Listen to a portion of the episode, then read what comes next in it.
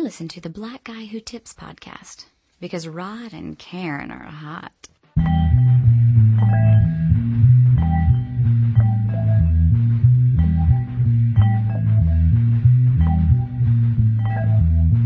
Go out into the field and rap to people. Rap to people. Rap to these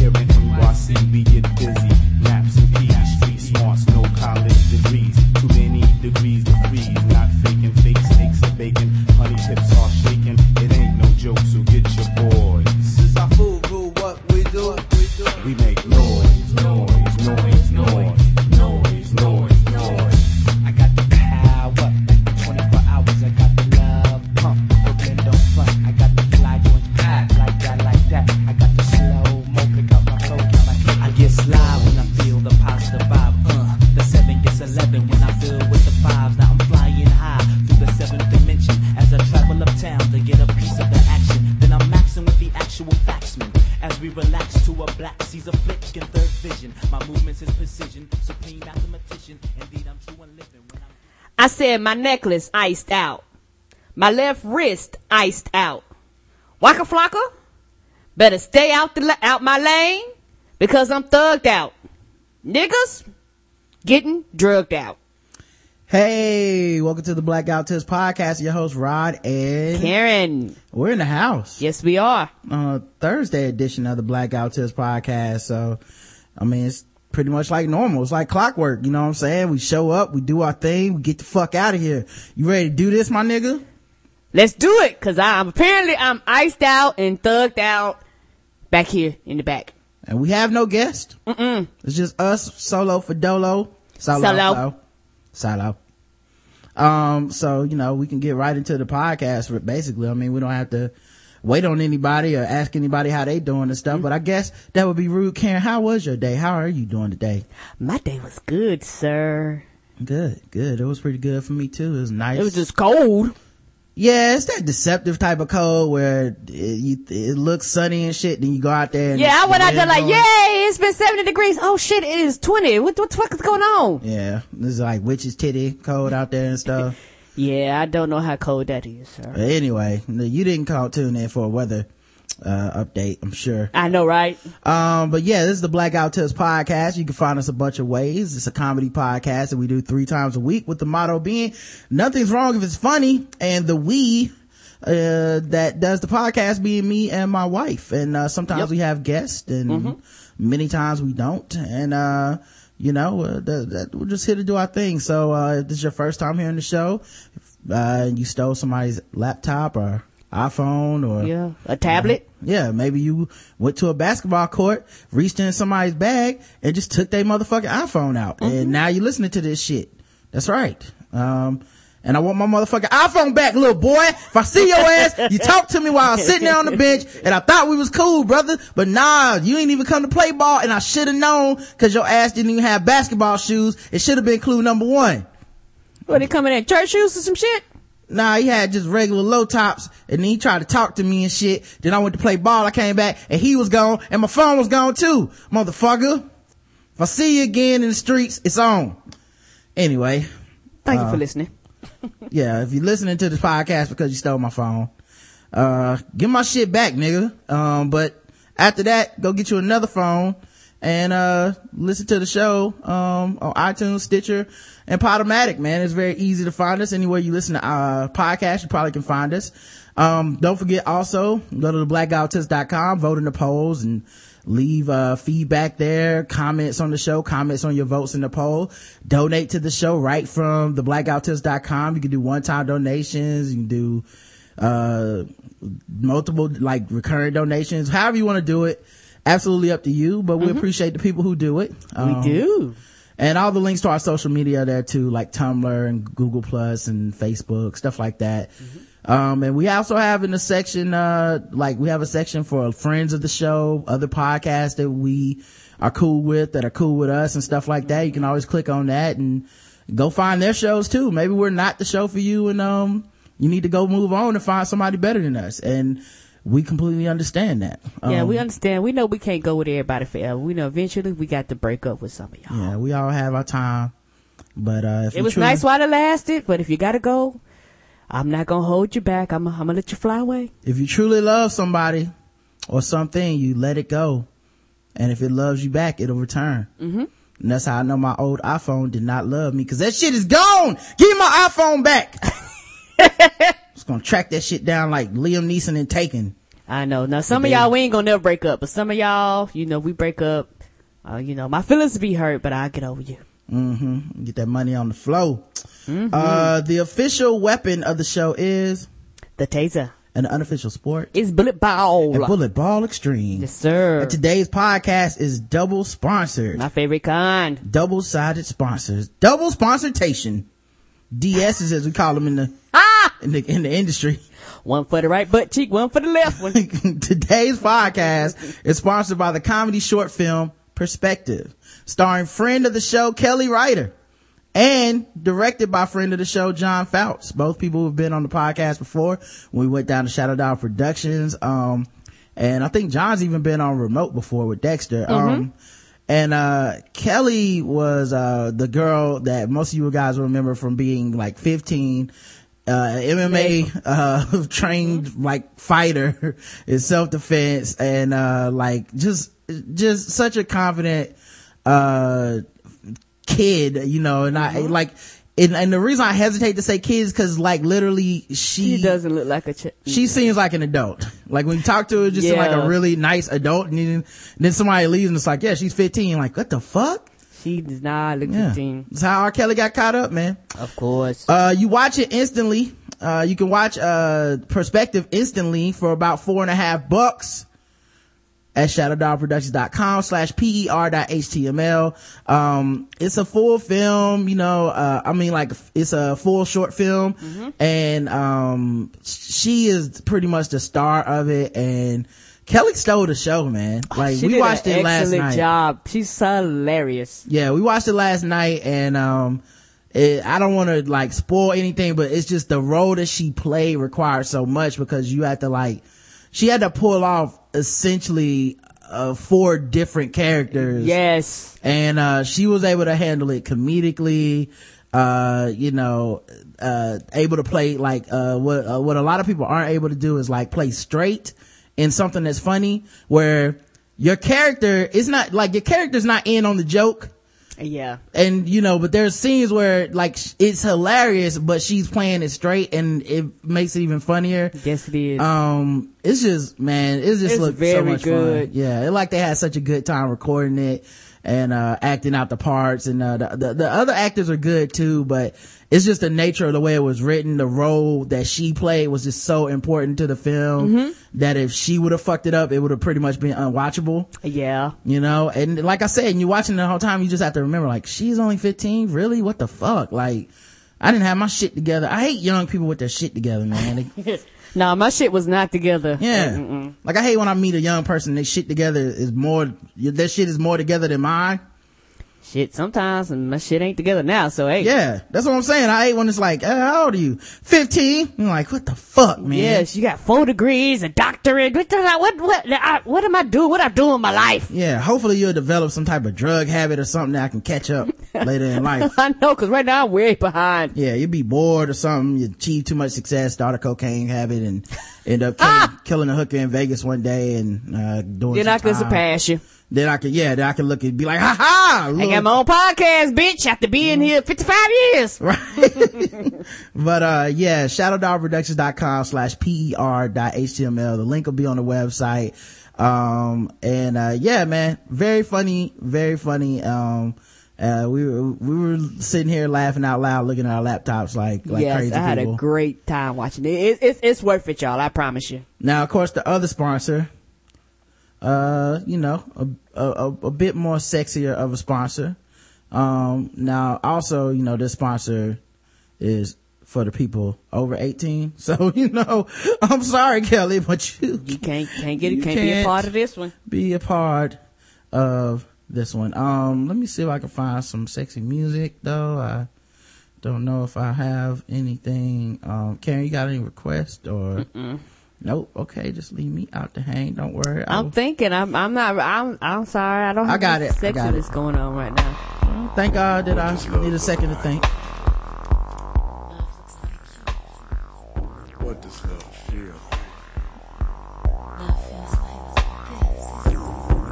What does love smell like? I don't know. What does it smell like? Hey, how are you guys doing? Uh, Women and males. Yeah. I hope. I hope they know what love tastes like and smell like. Obviously, because we gonna get explained. Gentlemen and madams, are you looking to spice things up in your genital area? I hope they are. Well, they can know what love tastes like. Love tastes like strawberry and vanilla and whatever other kind of flavored lube they got. Have you been fantasizing about surprising your lover's erogenous areas? I have. So, yeah. Mm-hmm. You ever look at those nipples and say, that thing needs a clamp or something on it?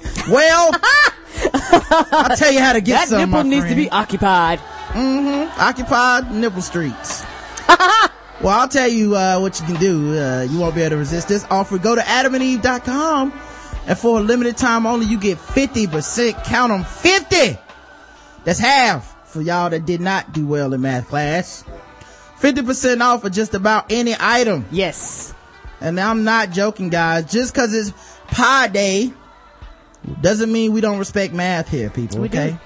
Yes. That's not all. You also get three, count them, three free adult DVDs. Mm-hmm. That's three for a little inspiration plus one free extra gift. So central that you won't even be able to hear me say what it is on the radio because No, they we- won't let me. We, we, we can't, we can't share that. Um, Mm-hmm. and you know what? And I wonder, um, do they have like dildos like in flavor? Can I get like a chocolate one and just eat it? Well, next time do your research and then we'll, you'll know. Okay, show I do my research and I'll let y'all know Yeah, that because that yeah. won't last long. You bringing up, uh, Yeah, yeah, I would love an M&M flavored dildo, Reese's Pieces cup, Butterfinger, Snickers. What you talk about, son? well, don't, let's not hype something up they don't have and then people go and won't buy it. oh, oh, let's, I uh, don't know. talk about what they do Yes, have. let me do my research first, y'all. Yeah, beads, Hitachi, nipple clamps, condoms, all these things. They got that. They they got they got now they do got dildos with batteries. Right, Mm-hmm. middle middle of the read. Karen makes up uh, products that y'all can't have. Just I don't know what. My bad. Plus a free extra gift, so central. So that's three and one. And to top it off, you get shipping for free. So that's Yes. three one four. That is pie. Mhm. Yeah, and And you got- today's date is three one four. Oh shit, Yeah, I'm deep, Karen. real deep. So check out adamandeve.com for this Yeah. special order. And and those DVDs you can get one to your wifey, one to your lover, and one to your mistress. Mm-hmm, if you choose to, or keep them all to yourself if you're selfish. Uh, so check out adamandeve.com today for this special offer. Get 50% off of one item when you put in the code TBGWT for the, uh, check offer code when you go check out. And you get the three free DVDs and a free extra gift and free shipping. That's TBGWT at adamandeve.com. Just, uh, handle your business. Yes. All right. All right. Now that Karen's ruined that. let's talk about let's talk about some good things. Um, first of all, uh, did you know we were in the Huffington Post? Yes, uh, I didn't find out till yesterday afternoon. Uh, shout out to all the Black Who Tips fans, cause I was at work, so I, you know, I didn't know. And all of a sudden, I see Linda Brothers and Professor LCH and all these people talking about congratulations. I'm like, what is me congratulations? I was like, what happened? I don't know. Did I miss something? I was like, okay, what happened? And then Professor LCH tagged the article in it on the, from the Huffington Post. I was like, oh, it was so sweet. Yeah, I appreciated it, man. I like it was just one of those moments where uh you feel accomplished. You know what I mean? Yeah, and and the, and the funny part was that I hadn't really talked to Roger. Roger hadn't talked to me all day. But when we got in the house, I looked at him. I said, "Nigga, we's in the paper." Yeah, I was like, uh, yeah, we both kind of said it at the same time. Like, we were in the Huffington Post.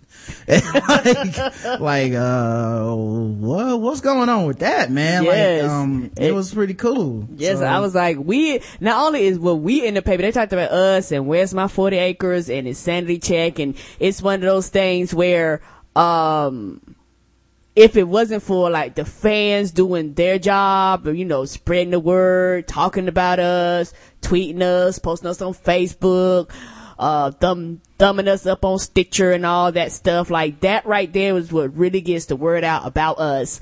And so, uh, to all our fans, I just want to tell you, thank each and every, uh, one of you because you guys made it possible. Yeah, and honestly, uh, you know, uh, it's so nice of, uh, the, the guy who wrote it, Shane Paul Neil. It, it's actually really nice of him, uh, as a fan to even do something like this, man. Yeah. Like, it's, it's real cool that, Yeah, cause we know we're not politically correct. Like, like it's not about- even just politically correct, but there's a ton of shows out there that, um, that aren't politically correct that, that people write shit about, you know? True. There's a, so it's not even that. It's just, um, as a fan, it's just cool that he had a medium to spread the word like that. True. And we always find it, uh, cool when people use whatever, like if you got a blog and one person reads the shit and it's you. I'm you fine with that. like if we, if I Google and I see, oh man, someone wrote something about us, or even if uh they send it to us, like, hey, I wrote this thing, you know, we read them on the show, we talk about it because you know that person is trying to spread the word, and you know when people, and I know that writing stuff takes a lot of effort to some, you know to some extent. Mm-hmm. Yeah. you know it's not the same as a tweet, it's not the same as Facebook post, Yes. even though those things are nice you know, it's a concerted effort. I know when I write something at, at length, it's kind of like a concerted effort and it's one of those like, uh, wow, you know, you went out, you went the extra mile to do this thing and, Organize uh, your thoughts, make sentences, commas, paragraphs, like that takes effort. Yeah, and I wanted to kind of reward the guy, um, by spreading the word and putting out the link so people can go see it, you know, not just to celebrate us being on there, but just, you know, as a thank you too. And, um, you know, I, I think, uh, you know, it would be, uh, also be cool if, uh, the fans would, you know, you can search for Huffington Post Black Guy Who Tips or however you want to do it. Um, but it would also be cool if you left a comment. Because that means a lot if you went to the actual article, Article. and tweeted it or Yeah. anything like that. Uh, it only takes a second, but it means a lot. You know, even if the comment is like, oh, thanks or cool or whatever. Uh, you know, it just kind of says like, hey, we do have some type of, uh, presence. And, uh, you know, if you talk about us, then people will come to your website and talk about what you talked about. You know what I'm saying? So, uh, if you have a chance to do that, um, the link is in the chat, but you know, if you have a chance wherever you're at, well, if you're doing it later, if you listen to this podcast, you know, uh, after we've already been live, you know, just, uh, take, take, take, take a second to look us up and, um, leave a comment or, you know, tweet it or whatever you gotta do, Facebook share it. Um, cause it's really cool, man. And, uh, this kind of shit doesn't happen every day. Um, and I actually was, uh, gonna read it if, uh, you don't mind. I, I want you to. Well, now that, uh, we've been in the Huffington Post, you know, uh, we're We all gotta classy, get fancy. classy and sophisticated. Let me, uh, get some reading music. Uh oh, we got reason music.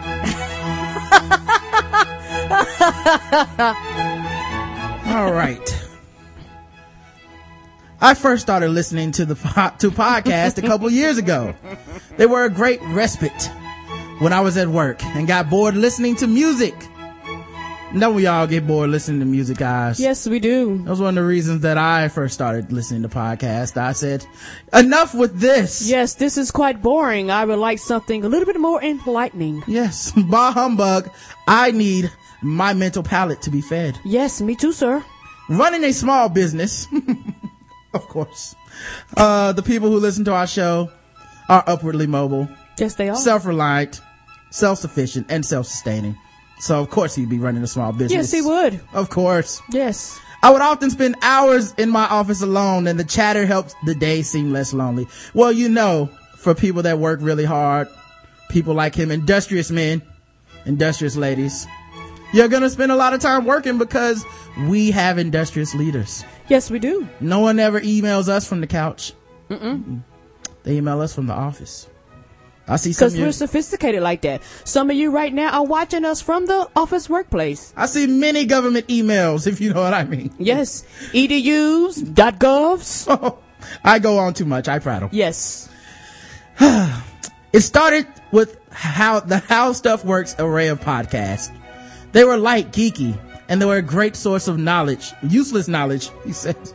Yes, useless knowledge, which is something I love. Yes, I, I love useless knowledge. It helps me feel smarter than other people. Yes. And put them in their place. Because I am smarter than most people, and I do put them in their places. They need to know. yes. After a while, in need of a laugh, I searched a slew of comedy podcasts. That's when I found the black guy who tips and immediately transported back to the days of hanging out in my favorite barbershop, debating life's minutia for hours. This is the kind of music we played in my barbershop back in the hood too. I'm like, hi Tyrone, edge me up please. And he'd be like, oh, you know what? Michael Jordan's not good as Kobe Bryant. And I'd be like, sir, you are outrageous. And then we have a long, intense. Conversation, then at the end of it, you be like, good day, sir. Yes. I am leaving your facility. Indubitably, sir. Indubitably.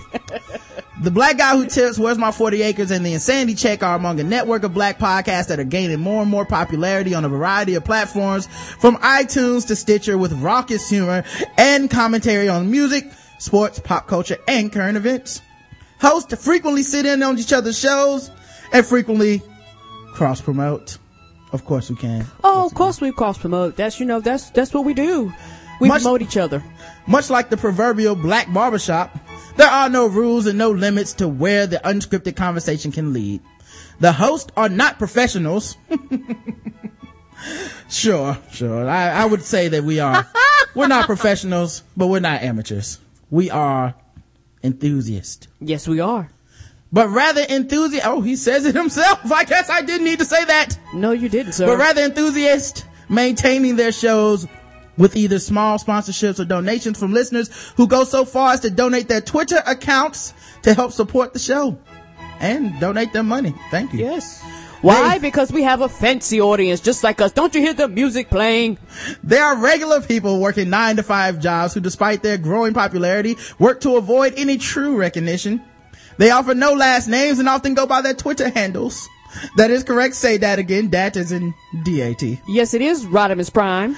At Rodimus Prime. I'm sorry, at Rodimus Be Prime. correct. Let's get it correct. Rather than pursue fame, they are satisfied being purveyors of fun. We are quite pervy Yes. of fun. The conversation harkens back to a brand of humor that is not supposed to exist in 2013, a comedy that is unapologetic and insensitive in a way that is inclusive. Mhm, we are inclusive in our ability to find common ground through our flaws, frailties, and foolishness. Yes. With segments like Guess the Race. Yes, indeed. Yes, You yes, guess. yes. Guess, yes. Yes, there's nothing like a good guess the race. Yes, I had a, To get that mental palate going. I remember the other day I had a round trouncing in Guess the Race. It was, oh. Yes, I really had, got I had a good 18 rounds of guess the race. I couldn't believe it. Mm-hmm. I had a par four and she had a par two and guess the race. I remember I saw one of Leonard Brothers' guesses. I said, good show, old chap. Were off to the races. off to the racist, I say. Yes, yes, yes. Up top. but they, And did they did they serve cheese there? oh no, it was mostly black people. But anyway, Well, then fried chicken. where listeners guessed the race of people who were arrested for a variety of crimes. These, now we also do have some stories where people, no one gets arrested, but we still like to play guess the race. Oh yeah. Remember we had that homeless dude that gave that money back? Everybody was like, white, definitely white. It's like, even black people can't even get good things Nope. from black people. These podcasts makes the, these podcasts make the point that we're all the same, starting from the lowest common denominator. In time, we're taking, in a time where technology separates and isolates us, these podcasters are using the medium to develop a community of opinionated folks who want to laugh unabashedly at what civil society deems inappropriate. And if only for a short time, free themselves from the shackles of judgment. Free yourselves, I say! Yes, I say take the shackles off and look towards your inner ratchet man. I'm tired of America trying to hold the ratchet man down. Me too. For too long, we have been shut down in the press, but now we are being recognized by the Huffington Post. Oh, can you believe this, sir? Tremendous black voices. Of course I can believe it. Yes. To these men and women, I say thank you for letting me join the conversation. To the rest of you, I say listen, laugh, and support Shane Paul Neil. Yes. Follow him on Twitter. He's Shane Paul Neil, all one word. And Neil is N-E-I-L. Thank you very much. Make sure you, uh, follow Black Voices whenever you go out on Huffington Post because, uh, they looked out for us. And we would like to look out for them in time and in kind, my good man. Yes. Yes. Let them let them know that they're welcome and good day. Good day. All right, you ready to uh finish the podcast? See what else we got to do here. Um, I don't know. That's a little too fancy. yeah. Um, oh man, hey, people on the internet, don't be weird. Can't, I mean, I'm trying. I would like to have a better way to say this. Don't can can you not do weird shit? Last night, this dude hit me up and started asking me questions about stuff. And like first he just was like, Hey, congrats on being in the Huffington Post. And I guess I was on a natural high cause I forgot my golden rule and I responded back to this dude and it was too late. Oh no, no. And after I responded back, I realized that this brother was not wearing a shirt in his avatar. Ah, you was talking to the shirtless avatar. Son of a bitch. Why are the shirtless ones always the craziest? they can't help themselves. They shirtless, dog. They shirtless. Michael Felder did not know what the fuck he was talking about. Remember when he used to mm. call, be defending that shit? Oh, shirtless people just jealous of people not wearing shirts. No, mm-hmm. shirtless people have a lower grasp of sanity than people with shirts. Scientific fact. Anyway. Yeah, you the only exception to the rule, Felder. I responded to this motherfucker and he hit me back and was like, uh, asking me random questions like who will win in a fight? Snake Eyes or G.I. Joe versus the Cobra? I'm like, dog, what are you doing? It was like eight questions in a row. And I was like, this is my fault. Yeah, you shouldn't have responded. Don't be weird. It's just easy. How are crazy people getting by in real life? Are they being weird in real life? And, and like, does this dude like go to work and not have a shirt on? Like, what is, Not that. I, I, I do think that they are people that are socially awkward and a lot of them just are very quiet. They don't say anything. They don't bother people. But when they get on the internet, they can actually go out and do the shit they probably really won't do in real life. put on a goddamn shirt in real life Ah. and on the internet? Cover Put on shirt. Cover, Let me at least have the benefit of thinking that you might be sane for a couple of, cover the man tits up. Jesus Christ. It was crazy, man. It was, it's like clockwork. I was like, oh yeah, man, thanks for, for telling me about the Huffington Post. And then I remember I hit send and my brain was like, hold up, wait a minute. Did he have a shirt on? You gotta look at the average first, baby. Look at the average first. Timeline full of shit. Hey, Smurfs versus the Snorks. Which one will win in a fight to the death? Ah! Hey, you like Mortal Kombat Street Fighter? Which one See, you like you got, most? you gotta do your Twitter research, dog. Oh God. So that was one weird interaction. The other weird interaction, and this happened to Karen, um, Eclectic from the Cold Slither podcast and the EDP podcast, Eclectic Discussion podcast. Um, he, he has like two accounts. You know, one account is his personal account and then one is his podcast account. So I guess he was in Charlotte or something for some, everybody knows he lived in Charlotte or whatever, you know. Uh, so he was in Charlotte and he hit you up and said like, where were you? Is that? Okay. He's like, where were you? And Karen responded back like, what are you talking about? Basically like, what, uh, what do you mean? And he was like, I was in Charlotte and you, ain't- you ain't come out and, and help me or something when I, like, when I needed you or something. And Karen thought it was weird. And I think most, I've talked to a few people about it and I was like, do you think that's weird? Do you think that's, and, uh, everybody's been kind of like, yeah, that's a little weird. You know, everybody knows you guys are married. Everybody, you know, it's not like they're friends like that. You don't know what he looks like, don't know his real name. Uh, he's just kind of a stranger on the internet. So it's just a little weird. A little weird. So it kind of creeped Karen out. And I don't know how dudes don't know when they're being creepy, but okay. Um, so Karen was just like, yeah, okay, you know, uh, you know, the, the calm deflection, trying to be nice. And I w- was like, hey, dog, uh, what are you doing? Chill out. And he responded back, and now keep in mind, now he did this from his other account, like his, his podcast account, which I'm assuming he thinks I don't know about or don't follow. I don't know. But, um, he did it from his other account. And then his personal account, you know, he didn't say any of that shit. So I was just like, hey dog, it's kind of, um, that's kind of, you know, a little weird, know, chill out. And so he responded back on some like, uh, I don't know what you're talking about. And I was like, well, first I thought maybe it was a joke gone wrong cause shit happens. You know, people, players fuck up. You make a joke, somebody doesn't think it's funny, and then you have to kind of like, oh man, my bad. I was just joking, whatever. But nah, it, it wasn't any. No, it was not a joke. I guess uh, he he decided that he ejected on that shit. So um, he was like, uh, what you know, what what are you talking about? And I was just like, I I think you know, you know what I'm talking about. You know, and he didn't say anything else. He tried to like do some subtweeting shit about like, well, people sure are acting weird tonight. I'm like, oh, okay okay, weirdo. The guy who acts weird 24-7. You, you don't speak weird now? We pretending that it's not your, your home language. You know what I'm saying? So I was like, all right, cool. You know, uh, asked a couple people about it, like, yeah, what do you think about this? You know, is this a little bit weird? Karen was a little weirded out. I thought it was a little bit weird. Uh, just asked him about it. He pretty much pretended that it didn't happen. Um, yeah, I'm not mad. Just PSA. Don't be weird. You don't have to be weird. Yeah, there, there are a lot, and sometimes I think that people don't really understand, um, there is such thing as internet etiquette as much as people try to claim that there's not, but there really is, and it's, it's like, it's one of those things where, especially if we don't really talk like that or don't really interact like that. I didn't, you know, it was one of the things where I didn't know you were even here and, and it was just weird and just Yeah. out, out the blue. Like, it's different, like, if we would have made arrangements, we didn't know he was here or something like that, and then, Um, it's not that different. but, but, and my thing is that, I mean, it, like, it would have been me and you. Right. That's what I'm saying. It's, it's actually not that different. It's like, even if it's somebody I like that I know, if like Ty Diamond is in Charlotte, he's just like, uh, Karen, where are you? Come pick me up. I'll be like, motherfucker, we didn't make no plans. I didn't know you were here, Karen. Like, who the fuck goes out and meets strangers on, off the internet that you've never fucking seen, don't know their government, and just drop what you're doing? You know, like, I thought that was the joke.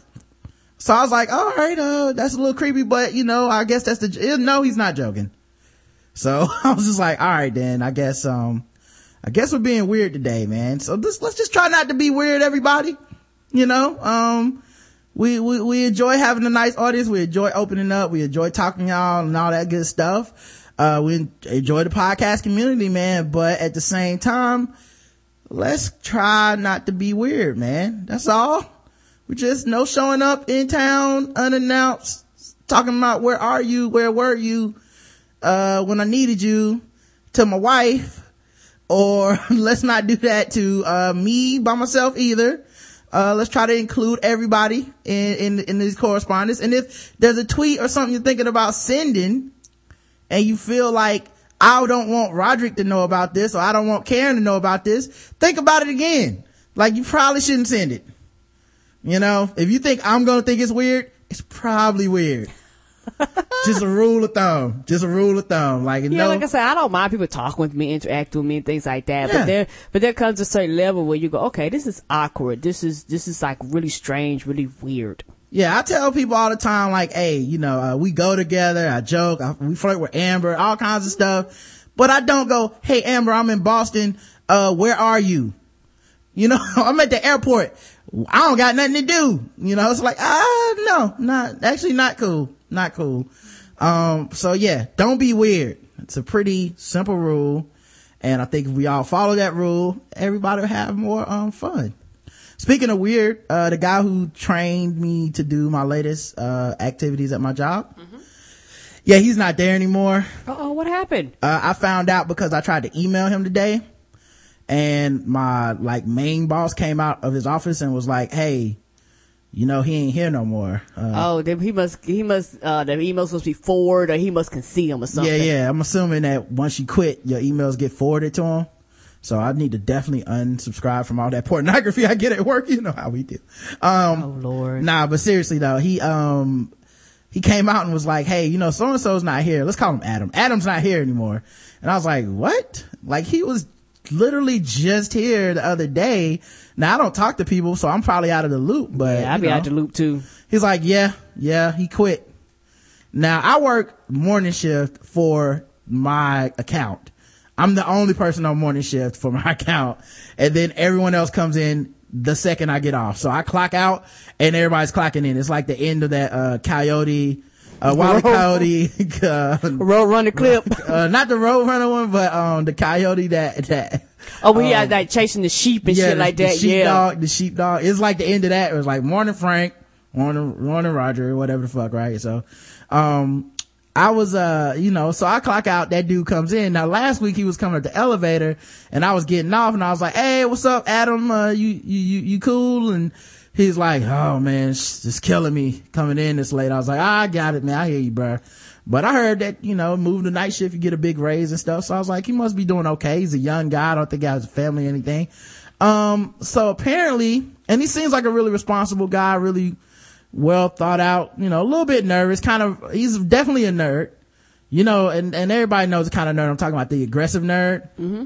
Like the kind of dude that if you say something like, um, well, it's kind of like, uh, the warp engines in Mass Effect. It's like, whoa, whoa, Mass Effect doesn't have warp Calm down. engines. Okay. Those are plasma teridium, uh, cannons and, uh, you need to just, uh, definitely stop that. They're using a Mass Effect. It's in the title, you know. So it's like stuff like that. Like he would be that kind of nerd. Well, apparently he came in to work on Monday, working at night. And like halfway through his shift, he's like, I need to go home so I go to sleep. And they were like, uh, you work night shift. You can't just go home and go to sleep. He said, no, I need to get to bed early because I'm starting my new job tomorrow. What a way to make that announcement. Yeah. So He was like, fuck y'all. I'm like, out. Yeah, I'm gonna work for the bank tomorrow at my new job. Uh, and, uh, peace. No two weeks notice. No. You know what? And to an extent, I completely understand because you know what? If your job is letting your ass go, you do not get no fucking two week notice to let your ass know that you gonna get a pink slip. You come to work, they call you in the office, you sitting there looking at HR, all fucking crazy and lost and confused, and then they ship your ass out the door. That's a two way street. So, uh, cause I'm telling you right now, I get another motherfucking job. Y'all might not even get that. I just might not show up. That's, that's my two week notice. yeah, they called me on my day off, so I definitely can relate. Uh, when I got laid off, they was just like, Yeah, yeah, you got, I know you had the day off. Can you come in? I was like, for what? It's like, we just laid off a hundred people and, uh, you're on the list. yeah, so no, no, mm, I'm like, can we just mail this? two, two, two weeks is, is, is a courtesy. And it's funny how employees are expected to get two weeks, but employers can do that shit immediately and it's not a problem. Fuck you. It's a two way street on that shit to me. Let me find something else. Mm-mm, I'm out. I hear you. Uh, well, maybe, maybe that is the right way to quit. Because, because a lot, and some jobs, are, I've seen this before, some jobs are nasty.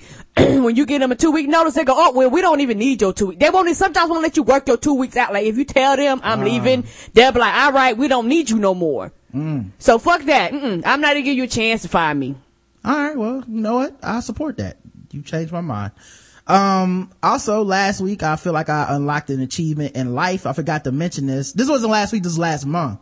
And I forgot to put it on the itinerary, but I was thinking about it the other day and I feel like I should get some type of award. I made a black person, a black dude, an old black man say fuck black history month. How you accomplished that? and uh i feel like uh that like uh, a xbox logo should have popped over my head and just been like you know, you got that achievement unlocked.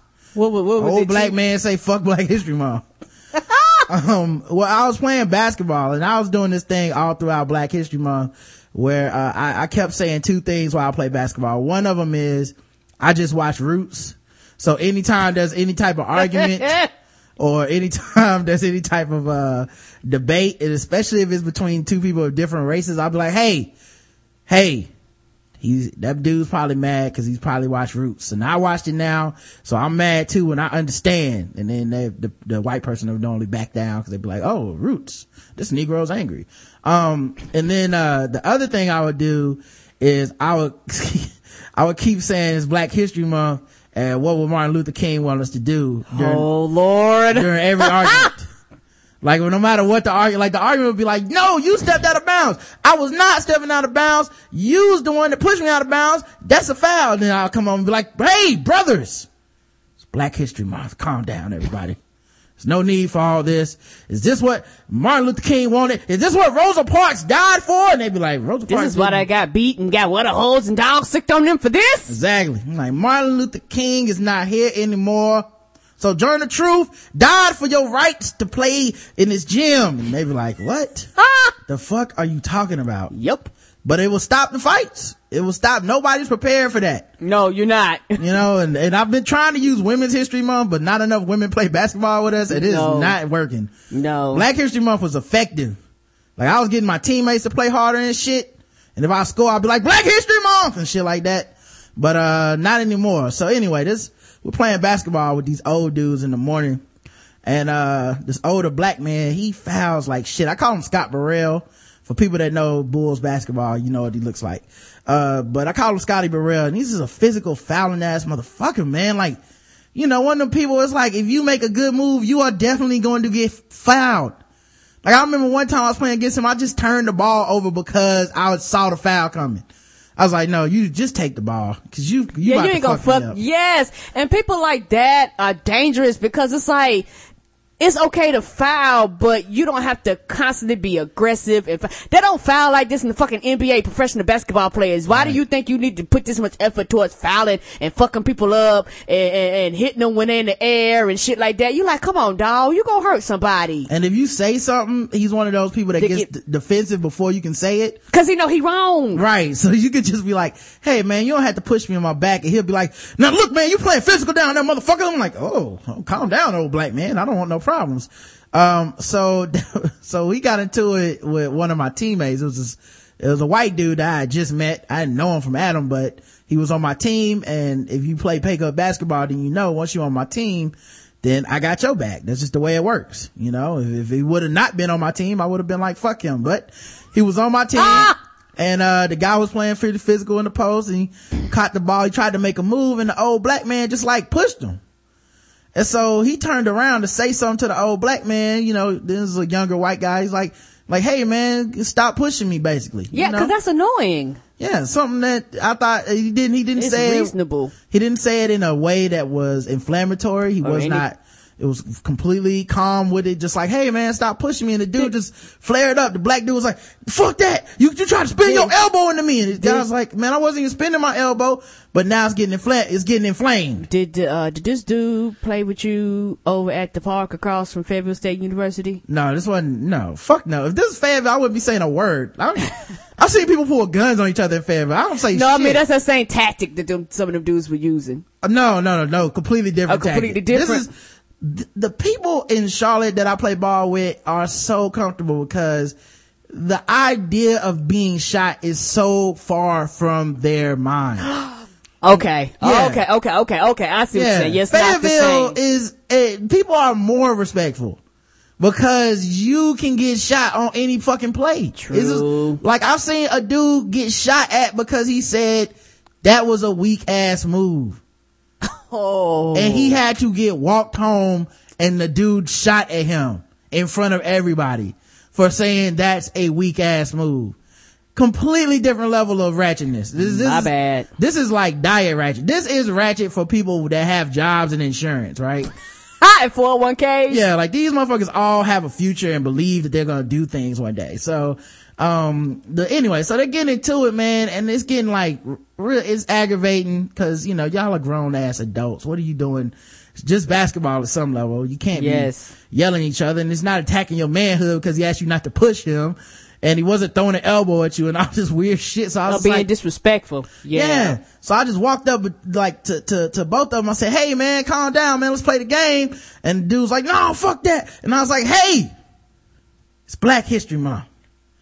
And for the first time ever in my life, the old black man turned to me and said, fuck Black History Month. I was like, shit. I did not expect that. You got 200 points. Yeah, I didn't, I didn't know that was an option.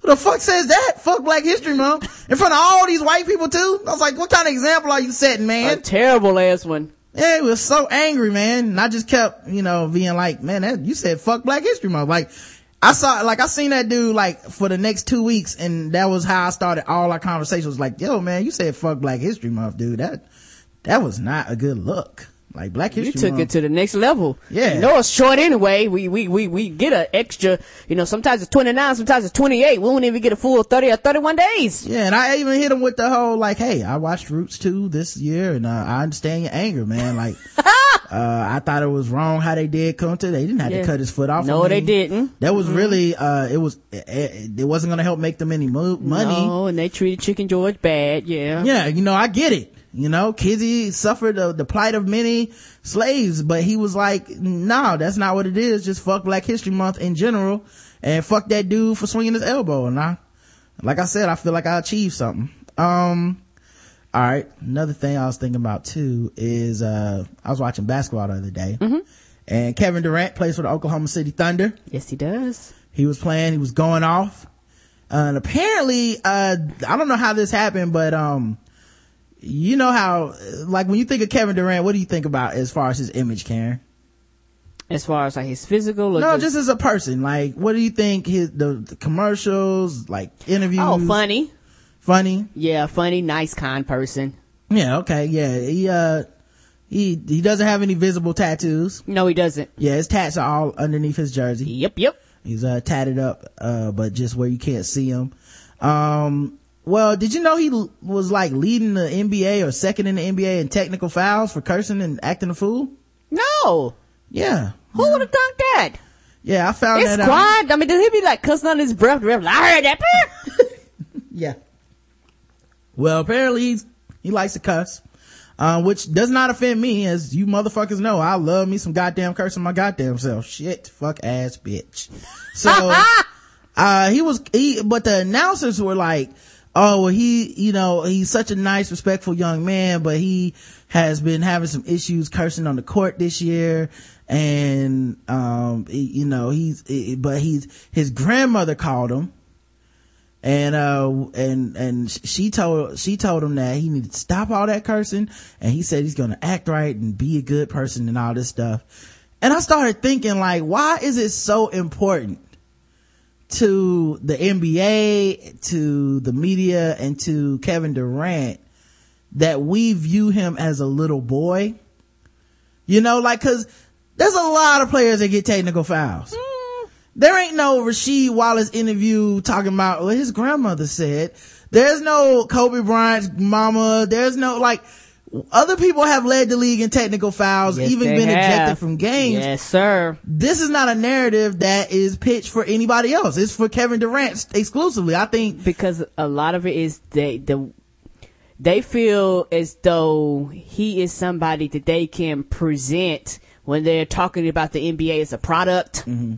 And they don't want their product to be quote unquote tainted per se from But you know what? That's a lot of people that are good guys, good men in the Mm-hmm. NBA. Like there's a lot of people, but Kevin Durant's the only one that we actively treat like a little boy. Like his commercials, Oh, okay. like even his commercial with the shoes is where it's like somebody's been killing people on the court. Well, it can't be Kevin. And it's like him sucking on like a lollipop, swinging his feet off a desk and Ah, shit like that, yeah. well, they got an eight foot tall desk. I'll never know, but you know, shit like, shit like that where it's just like Kevin's too innocent and you know, stuff like that where, uh, I think he even has a kid's movie called like Thunderstruck. Uh oh. Yeah, like this, like is actively like the, uh, almost emasculation of Kevin Durant, and and I think Okay. he's I think he's complicit, and I don't think it's like not on purpose. I think he realizes this is where his money is, and he there's no money in him being the bad boy or being uh, considered a, a man. Like his angle is kind of. I'm just a nice little kid. Everybody can like me. And everybody goes, yay, Kevin Durant, we love you.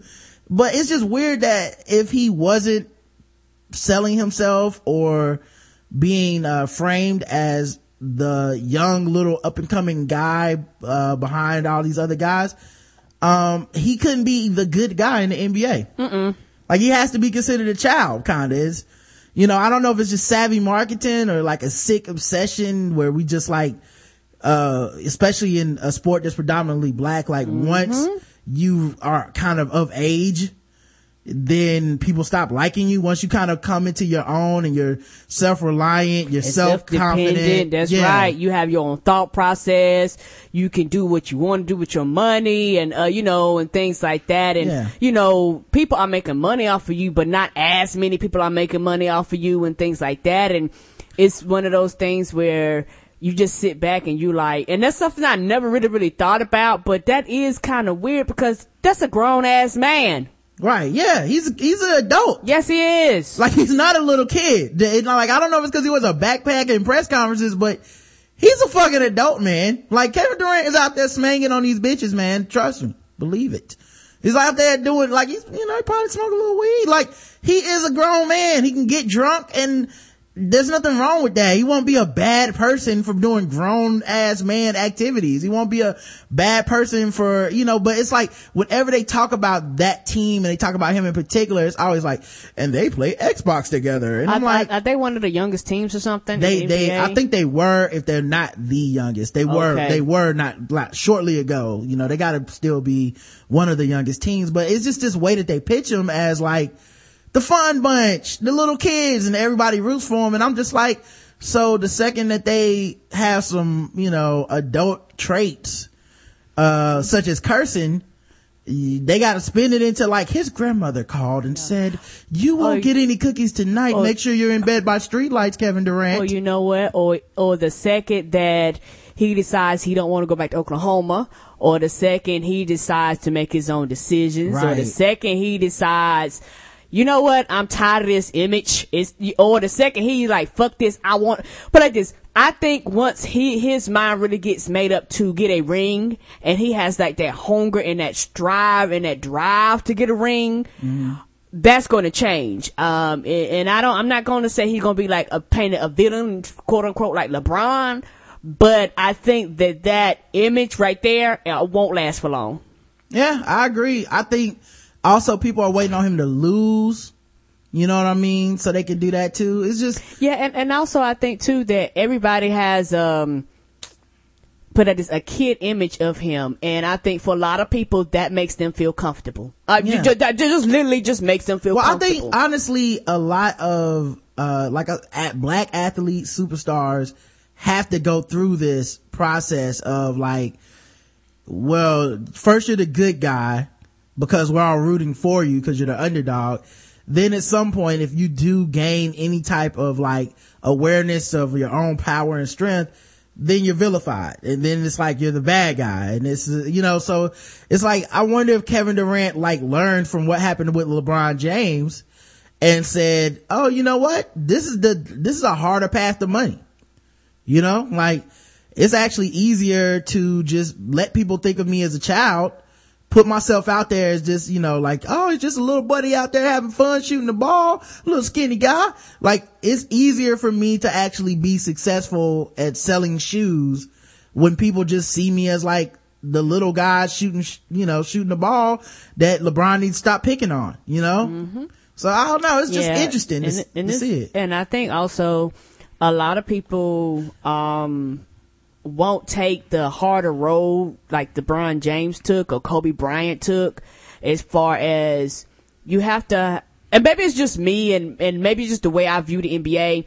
Uh, in order to get to the point to where you win rings and win multiple rings and things like that, uh, Michael Jordan, Kobe Bryant, LeBron James, well, not really Michael Jordan, but, uh, you, you almost have to be vilified almost. Know that's sad, but it's one of those things where you have to go, fuck all y'all, fuck what y'all think. I want to ring, I want to ring, I want to win a ring no matter what. And if that means I don't do what y'all want me to do, I don't care. If I don't play how y'all want me to play, I don't care. If I don't, you know, do mm. these certain things, I don't have to be best friends with my teammates off the court. All that matters is that I win another ring.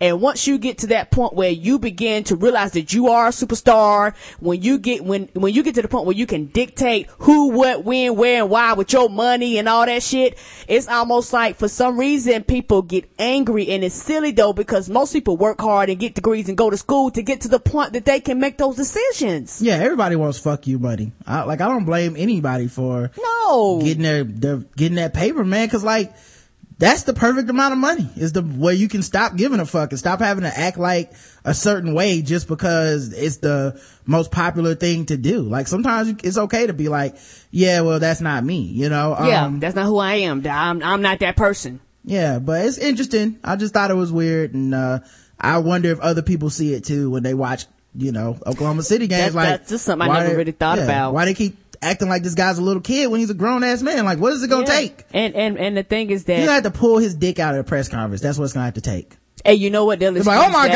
god, he's a man. And that, then they'll stop. He had to do something, he had to do They'll, they'll excuse that too. completely uncharacteristic. Like, oh my Like, god, he, Kevin they, Durant. They be like, he had a he had a, a press conference with his grandma. His grandma told him to pull his pants up and not pull his dick out in press conferences, and he said he was going to change. Yeah, apparently Kevin Durant is uh back to being a kid again. Everyone calm down. Um anyway, I hope I hope he keeps getting texts and I hope eventually people uh let that man He's a be grown a man. ass man. He's a grown man. But how long are they gonna keep this up? Is Kevin Durant gonna be 40 and everybody's gonna be like, you know, he was playing Xbox and reading comic books the other You day. You know what? I, you know what? As as long as he does what what what pleases uh, a lot of people, yes. I don't mean. I mean, I know that might sound silly, but like I said, the second he step outside that box or start demanding and shit like that, because even. Uh, when LeBron made the decision, everybody went on. Well, he should he should have been like Kevin Durant, you know, just just Yeah, went on ahead yeah. and just signed and kept it and kept it moving. He didn't It's have like to if the press there's a conference. if there's a bad guy, there has to be a good guy to NBA. So yeah, it, like that's I think he just got picked to be the good guy. It used to be LeBron. You, you, Used to be uh, Kobe. Yeah, like I think he just got picked to be the good guy. But The we'll see. the second, I'm trying to tell you, the second he does something different, that party's gonna be over. Um, another thing I was thinking about, we were, um, in Harris Teeter, the grocery store here in Charlotte, the good one that we like. Oh yeah, Mr. Teeter, yes. Um, and I, I, I had this, this like thought about a superpower and it's, it doesn't sound like the most awesome superpower, but I, thinking about this and the application to my real life, I think it would be the most useful superpower. I would really love a superpower where I could rewind time like just five to ten seconds. Like not, I don't want to jump back in time. I don't want to, you know, have to keep, uh, I don't want to have to do like anything where it's crazy. It's like, what day is it? You know, let me look at a newspaper. I don't, you know, I don't want to do that. I don't want to go into the future either. I only want to be able to immediately change situations that have an immediate awkward or bad outcome r- like right there. You know what i'm saying? Like if i don't want to be able to be like i wish i'd never taken that job. Let me go back seven years. I really just want to be like you know why did i do this one thing? Like we were in harris teeter and uh i was hungry and i was like you know what man? I think i'm just gonna get some food from the hot bar at harris teeter uh rather than go out and spend a lot of money or whatever. Just take it home with me and so I started getting food from the like hot bar, the Asian food. It's not even that good of food, but I just started grabbing some. Yes. And this lady comes over there and Karen's with me. and, and Karen was masterful. She just like, uh, did the, uh, if you guys have ever seen the, the, the movie, um, um, um, uh, Breaking, like you know how one dude gets between two break dancers and he just like touches one arm and then he like lets the dancing go up one arm and then like dances off the move to the other person at the other end of his arm or the, his other arm Yes. and then that person has to dance that's what karen did with this conversation because this lady walked over and was like hey um d- do you eat at the hot bar and karen was like oh mm," then looked at me you know and did the did that shit. Yes. And um passed off the dumbass question to me and like a fucking dumbass i was like yes i was like yeah i've had the hot bar before what's going on you know i thought she was gonna have a general question Me too. this lady wanted a review of each item on, On the, the bar. bar. Like a, uh, uh, an item by item review. Like I, like, like I Yelp for the place, like I work there. Like there are Asian people who actually work here three feet away. Yeah, that you could ask. Yeah, so she was really like, uh, so, uh, what about this sesame chicken? Is that good? Yeah, yeah, it's pretty good. You know, I get some. Okay, well, what, what about the, the rice? Uh, the rice is the rice. okay, okay, well, now, um, are, do you eat the chicken wings? I was like, lady, what are you doing? I just want to eat my food. I don't want to have a well pull, discussion. put a pamphlet down with the whole menu list on it. Yeah, like I was supposed well, you know what? That is three stars. Uh, and today's special, the, uh, the curry eggs will actually be a little bit better at room temperature. Uh, I wait till I get home to eat that, if you know what I mean. Uh, but yes, it's like she wanted an complete review of every item. And I kept thinking if I had my superpower, Ah, we would have never gotten this conversation. I would have said no. All I would have been like, I was like, uh, yeah, uh, no. Like, do you ever eat it at the, at the, as I'm eating off of it, by the way, do you eat at the, uh, Asian bar ever? Mm-mm, no. I'm like, what? Uh, but you're eating off it right now? No. Like, I should have sent her the spam. I should have did it just like I did that fucking African dude at Yep. the gas station. Yeah, you see, you gotta be always with for spam. You let that spam get through, baby. Ah, that's why I fucked up. Put the spam blockers up. Spam blockers. Well, I'll tell you this much. That shit, if I had my superpower, that shit would have never happened. And I could have used it for so many other applications, man. There's plenty of times where I fuck up, but like a 15 second rewind would fix everything. You know, like when you make, uh, the wrong turn or some shit, you're like, oh, 15 seconds, I'm back on the street. I won't, I know not to make that left now. You know, something like that. Like, you know, like, oh, the, the last play of the basketball game, I passed it to a dude and he's the sorriest dude on the team and he ended up shooting a bad shot. What was I doing? Rewind. You know, that's all I need. That's all you need, sir. Yeah, I feel like I'd be rich with 15 seconds. Eh, If not rich, I'd be less agitated. I could at least do that. True. You know, um, also, uh, this is a PSA for all my white people that listen to the show and white people in general. Um, and if you are black and you have some white friends, if you're any other minority or demographic and you have white people, uh, feel free to refer them to this part of the show. Feel free to let them know, uh, that the moratorium is over. Uh, I, I've been noticing this thing and I, I wanted to stop. Uh, white people, y'all can stop pretending that Tyler Perry is good. Oh no, Tyler Perry's not good. Yeah, and I know y'all only doing that because y'all don't want to be racist and appear in awkward situations. You can stop. It, it's it's over. You just he's had enough bad movies that uh I feel like you can stop pretending that Tyler Perry is good at making movies. Yeah, y'all don't got to give him them halfway two and a half star reviews. Just 'Cause we know. Go ahead and tell, say he's bad. I want y'all to know that we know. By the way, we know that you only do that around us. There is no fucking way that white people sit in rooms with other white people and go, Nigga. oh, you know what I want to watch? Let's put in some Tyler Perry. Cause I No. would, it would never work. It would never work. Like, man. honey, do you want to watch the Tyler Perry go to jail or Tyler Perry goes off in space? Right. Like at this point, Madea is Ernest, by the way. And for, there's like Ernest goes to camp, Ernest goes, like that's Madea now. Madea goes to camp, Madea goes to space, Madea goes, gets to jail, Madea goes to the zoo. Yeah. And you know what, white people? You can stop, man. You won't hurt my feelings. You are relieved of fucking duty. Yeah, like my, my white coworker was talking to me, man, and we was just talking about random shit, and he was like, yeah, man, uh, this reminds me of such and such movie. And I was like, yeah, it sounds like some shit by Tyler Perry. And then he was like, uh, yeah, uh, you know, Tyler Perry is, uh, pretty good, right? And I was like, No. the fuck? We, like, we almost aren't friends. Just, just like we, uh, you almost lost my friendship today trying to pitch that PC bullshit. No, he is not good at movies. Stop. Stop patronizing me. You know, if it was all white cast in that movie, you'd be like, that's terrible. It's an Adam Sandler movie. If it was Yeah, Jack- they, Jack they, they don't support that shit. yeah, if it was Jack and Jill, you'd be like, oh, what a fucking terrible movie. But put some black people in it's like, well, you know, politically it's incorrect to say that, that Tyler if, Perry if is it's terrible. bad, it's bad. I don't care who makes it. Tyler Perry is a fucking horrible director. He's bad at movies. It's, it's, it's crazy, man. Like, I remember, it, you know, and it's sad. Like, it, it actually makes me feel sad for white people that they had to pretend to like him. Like, that's the only thing I felt was sadness. Was like, damn, white people.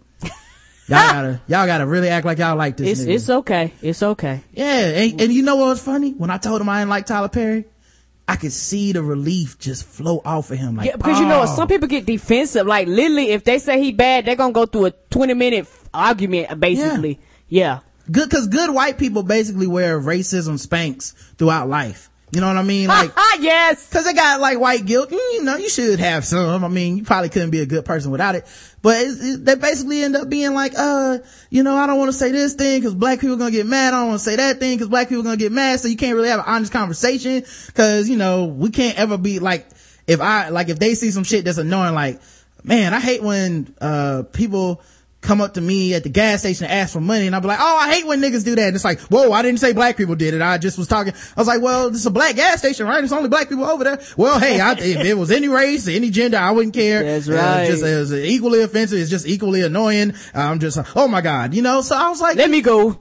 yeah, so I'm, I want him to know that he is free around me. It's not like, and, and also I can handle it if he said something fucked up or racist. I would just correct him and be like, no, motherfucker, that's stupid and racist. Like, that's how people learn. You know, I, I don't want him to be afraid to be my friend because, you know, if he would have been like, uh, man, I hate Tyler Perry and I'm like, yeah, I hate him too because he's a black ass piece of shit. I'm like, whoa, buddy, calm down. I say that. Not you. Leave that up to me. You just call him Leave the real racism up to me, sir. Just call him regular piece of shit. But, but, but as far as, but as far as like our conversation though, it was much better when we could talk about how shitty Tyler Perry was and he, he's like, man, why do people even like him? I was like, right? Why do they like him? He's like, who, he's like, who is the fan base, man? They about to give him his own channel. I was like, listen, about to get his own channel? Mm-hmm. yeah, TBS pretty much is his channel, but I was like, look, Wow. here's the problem, dude. Okay. It's a lot of black women that go to church. Okay. And they are starved for attention because Hollywood don't cater to them. No, they don't. So this dude is their shit. Now is mm-hmm. it, is this stuff shitty? Of course it's shitty. But it's their shit, dog. So you gotta let them have their shit. So don't be going around church going black women talking about Tyler Perry is terrible cause they not gonna agree. No, at all. Mm-mm. But what you do, You get a brawl. instead of pretending that he's good, just don't talk about him. That probably, but don't even bring him up. Yeah. You know, who- the first, how'd you hear Tyler Perry first time you, you heard of him, Karen? Oh, on the radio with the plays years ago. You, I, you, What about his movies? How did, how, how'd you find out about his movies? uh, I just seen the, um, I think the, how did I hear about the movie? Was it Netflix? No, no, no, this is for Netflix. I, I just heard that he had his movie something coming out and I was like, okay, I'll go check it out. You know who told you or like nobody just told you? You didn't see a preview? Just Mm, No, it randomly was, showed up at the movies? no, it, like I said, it's one of those things, but like I said, you hear it on the radio and shit like that. You're like, I okay, thought- who is this Tyler Perry? I thought you and my mom and some other people went. Y'all didn't go together? No, the fir- the first, uh, I think the first like full feature Tyler Perry movie I seen was the one I went to see with you. Oh, Jesus. Okay, listen. Let me tell you how I heard about Tyler Perry. It should have been a fucking clue. It was an old white man in my old job named Buddy, right? Now, I'm pretty sure Buddy wore a wig, number one. Like, and then, Aw, I- if, he, if he didn't wear a wig, he definitely dyed his hair. So he's one of those white dudes. Um, and then also, pretty sure Buddy was gay. Now, I'm not saying that as a judgment. I'm saying that as, as a, like, I thought he was a gay dude, and then one day he was talking about his wife, and I was like, what the fuck? Like, what? Yeah, I've had that awkward feeling Yeah. before. Yeah. Yeah, I didn't say it to him. I was just like, noted. Like, oh, I, I apologize. I didn't even know that you were into women or whatever, right? So he came up to me one day and he was like, hey, you ever heard of, uh, you ever heard of this guy, Tyler Perry? And I was like, no. But I, I had, but I was like, no. And he's like, well, he's a really interesting guy. Uh, I saw a documentary on him. I think it was on BET or the Lifetime channel. And both of those channels, I was like, fuck no, why are you talking to me? I don't watch either one. I don't. I you what know about me made you think that I was gonna be like, oh shit, Lifetime? well, what Mm-hmm. happened? Did he get raped and then, uh, they had a whole movie on it? Like, I don't want to talk about these channels. These are bad movies. I don't even watch. I don't even know what channel BET. I only watch BET for the BET awards. Right. You've never, and so, and then he said it was a documentary too. So I was like, a documentary on Lifetime or BET. Those are not documentary channels, sir. It's that, that's No. Discovery, History Channel. History Channel. Yeah. A and E, maybe. Yeah. Uh, so he was like, yeah, and, uh, it's about cross dressing in the black community and how it's part, a big part of black culture. And I was like, okay, man, uh, I don't know. That, that seems a little sketchy. He's like, yeah. No, no, I watched the documentary. Uh, cross dressing is a big part of black, uh, man culture. And I was like, okay, man, I don't hate to pull your car like this, but, But um, I'm a black man and, you know, there's my experience on planet earth, uh, that, you know, I feel like supersedes the whole black men love cross dressing thing. And it's not, it's actually not that popular with black men. And he was like, oh, no, no, no, no. I saw a documentary. I'm going to go with that as authority as opposed to the life experience of anyone that I know. Um, you know, and I, I don't know what he thought happened. Like after he walked off, I like opened up my desk drawer and looked longingly at some lipstick. and your pumps and your lip gloss and your, That's- your earrings down in there. I just And you- said you- to myself, you, one day. you blew a kiss in. I'm gonna leave you in there, baby. Don't Yeah. put it on. So, so he's like, yeah, Put you your should, fishnets out. he's like, you should really check out this documentary. It's called Madea. And I was like, what? He's like, yeah, yeah, it's called Madea. It's about cross dressing. And I was like, you sure it wasn't RuPaul, man? You weren't watching like, Yeah, that goes, which is completely different. like he's yes. like no no is is is tyler perry madea it's a documentary about cross-dressing in the african american community and I've never seen, put like this. That's not a, doc- a documentary would be them going and talking to people and interviewing people and stuff like that. That Mm-hmm. you do not get that from a Tyler Perry movie. What what is the definition of documentary? that's was- a camera was there i don't know there's no tyler perry didn't have any documentaries No. I was like, dude, you just watched like a regular Madea film. You can't turn that into, a documentary. yeah, and you definitely can't be like, well, this is what black people do. What what do you be like? Well, black folks eat chicken. You know they had a documentary on where every black man eats chicken because they they just had some bunch of people over there eating chicken. Yeah, he kept being like, yo, there were all these black men in dresses. I was like, the fuck did you watch? It's- it- this has confused me for over a decade now. I- Yes. like he would never clarify, man, and he was obstinate in his belief that apparently, uh, this was black culture and Rod and Will and all the black people Y'all he knew odd. didn't know what the fuck we were talking about. Need to How could you have known? Mm-mm.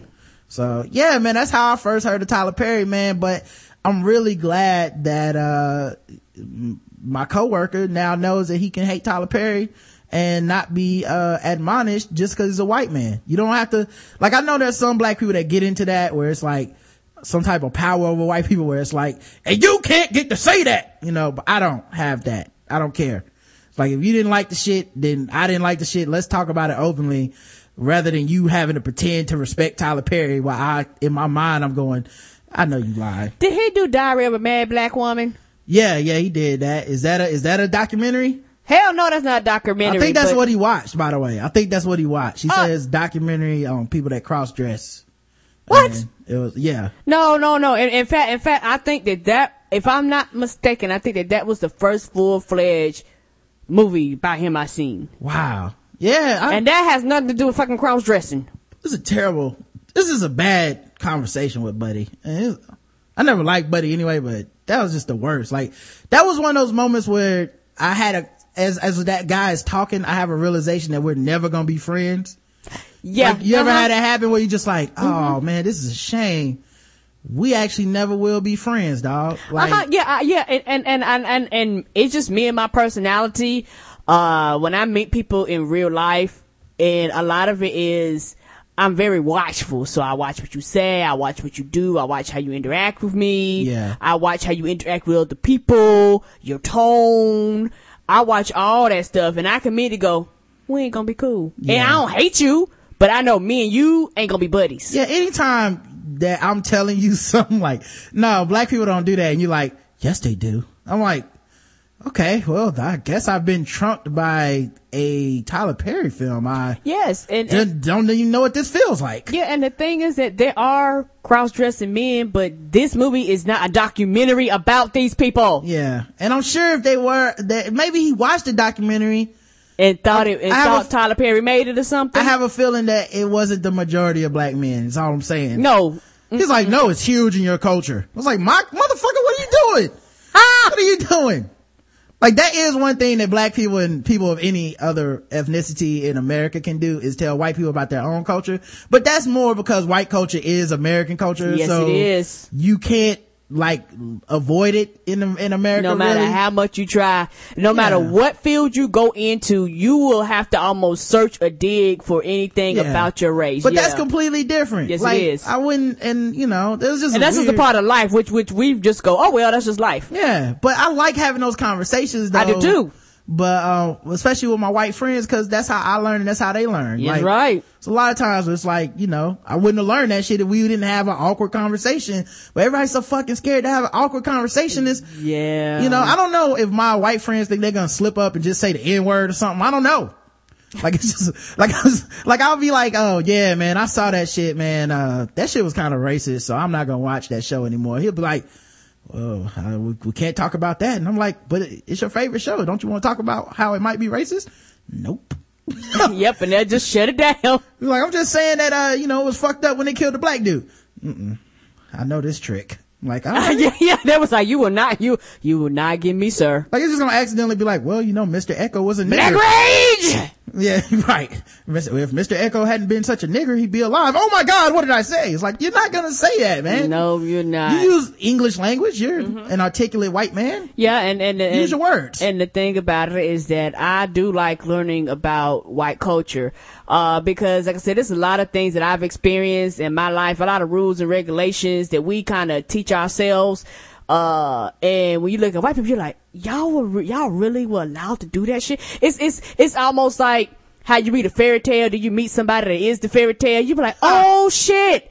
I didn't know that Alice really had them fucking powers. You serious? I actually do like, uh, I just like talking to people of different culture in general because I, like, it's fascinating. It is. uh, to see where people draw the lines. And then also I get the bonus of being able to judge them.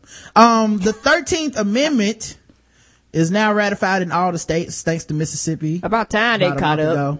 Um, and, uh, people were saying like, uh, well, it, you know, if it wasn't implemented, it, it- like, it, it was gonna be a problem and that's the, what's wrong with Mississippi. But I was thinking like, even if the 13th Amendment, like, didn't get renewed anymore and they were like, let's try to bring slavery back or, you know, you can now, we don't have any rules against slavery anymore.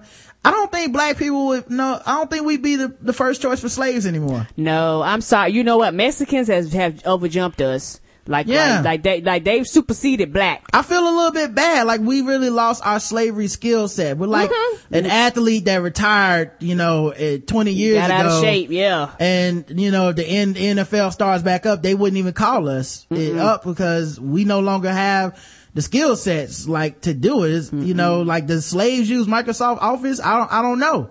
But that's all I can help you. Ah! It feels like pick some cotton. It's like, man, you shit out of luck. We both gonna be out here looking at me pass out on the ground like, man, couldn't pick that cotton. That was, Nope. it was a bad idea. It's too hot. Yes, sir. You know, I, I really think that, uh, slavery has passed us by, man. It's a little bit sad that, uh, we lost our, we lost our, our notch on the rung, man. You know, it's like if you're not a athlete or whatever, you probably not gonna be able to get out there and do the slaving work, man. Regular black people, we back to, to, we, we're back to like whatever class you belong to is your skill set now. Yeah. And, You and our skill set is not picking cotton right now. I don't know shit about a crop. I couldn't grow you a fucking cotton, what are they, trees, plants? I don't know what they look like. Yeah, and and and the only thing I know is about my mama mason jars and and uh doing stuff with fruits and vegetables all. I like I said, and there's a lot of shit she gonna die, and I and I'll never be able to repeat it again. Yeah. Uh, I love her very dearly, but you know what? I like, I remember Elon was saying, "I'm glad I'm born now." Yeah, I'm glad I'm born now, where I didn't have to deal with that. Yeah, I agree. I'm just saying the, the skills of slavery did not get passed down our generation. No, it's not. You, you can know? actually still see cotton fields and all that stuff out Yeah, there. when I see cotton, I don't even think work. Like I think No, old, I- I, think old black people see a cotton field and it's just like, God damn it. That, that, that is at least two weeks worth of shit. And I see a cotton field and I go, oh, is that, how do they gonna turn that into a shirt? And I'm gonna tell you now, you do not want to pick cotton. Listen to them stories my mom and them tell about them damn bugs and all that bullshit. I be looking at them sideways like, niggas, no. Yeah, this is why I'm not surviving the zombie apocalypse. Cause if they just give me like tomato seeds, we all gonna die. Cause I don't know shit about any skill sets involved with slavery. Like I feel like an old black person be like, look, first thing you need to do, till up this ground. Once you get it tilled, we're gonna have to get some ducks. We're gonna have to get the water running in there. And I'll just be like, what? What are you talking about? It's like, yep, you're gonna get some tomato steaks. You're gonna tie it up. They gotta keep them off the ground. Don't want the rabbits to get to them. And I would just be like, why, why are we eating steaks? If we got steaks, why are we even fucking with these tomatoes? Just get the Now, grilling. now your mom and daddy would survive shit. Your mom and daddy probably grow their own, own Yeah. vegetable garden. If slavery came back, I had to call my parents and shit like, hey, Hell yes. I got, I got a question about cucumbers. Yeah. Yeah, you know, you know how you grow them watermelons. Your daddy be, he got like peppers and oranges and bullshit back there. Your daddy probably got a lemon tree, an apple tree, and all kinds of shit in the backyard we don't know nothing about. Could we even get cell phones in slavery? What Like, they call a slave phone? I just, I mean, like, I'll probably be playing Angry Birds and my shit. Like, I just don't think it's, I don't think, I'm not sure we Slave need, bird. I, I guess what I'm saying is I'm not sure we need the 13th Amendment anymore. I don't even know if we need it. I don't think keep, it's, um, keep it on the books. Keep it on the books. Keep it on the books. You're just, right. Y'all just, in, just in case, just in case somebody be like, you know what? Did we used to have slaves? I don't remember that. Do you remember us having slaves? No, I don't remember that. You know, we ought to go get us some slaves. And just decide decided one day just go round everybody up. Fuck you. No, keep it on the books. so the 13th Amendment is just in case people forget. Just in case, uh, you know, because you know what, we live in a society now where people think we are post-racial. We live in a society now where the color of your skin don't matter. We live in that society. We live in a stupid ass society sometimes where motherfuckers will look at you go, regardless of your history, regardless of 400 years of slavery, regardless of, of your ancestors getting beat up, beaten, whooped, regardless of you being bought over by the slave ship, we supposed to be all on the same playing field. No, somebody gonna fuck around and get beat upside the head and be like, oh, and get amnesia. And be like, you know what? I read a book about slavery.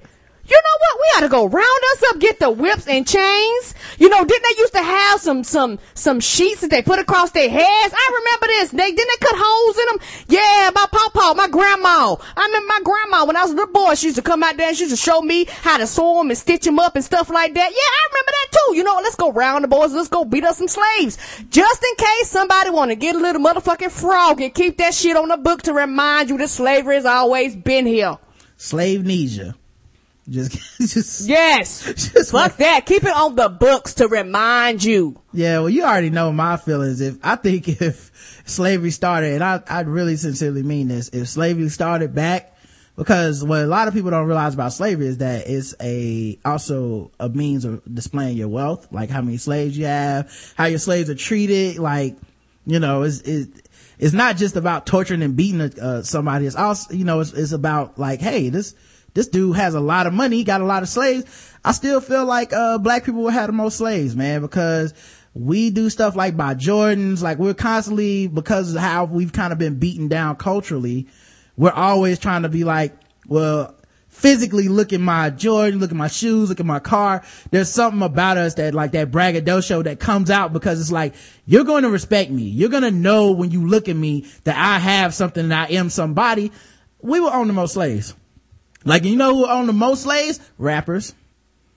Like they just be coming on stage like, oh, be, be like, uh, did, be like, did you go to that Ludacris plantation, dog? my slaves got slaves, nigga. Like they would have chains on their slaves and like they slaves have like smartphones and, and, and, and tablets. Like it'll just be nothing but flossing with slaves, man. It would- Uh. that's how it would happen. Cause if it's a property, we have to be like, like if it's property, let's, let's black people, we do spend the most, uh, on, on, on stuff Yeah, like and, that. And, and you know what? They, you know what? And people wouldn't get mad if they go to niggerhead plantations. Why? Because you know, it'd be all black. You know, d- look, look, niggerhead plantation, Right. y'all. Y'all see all my slaves out here? They is hard, busy working. I don't even know that slaves would be black.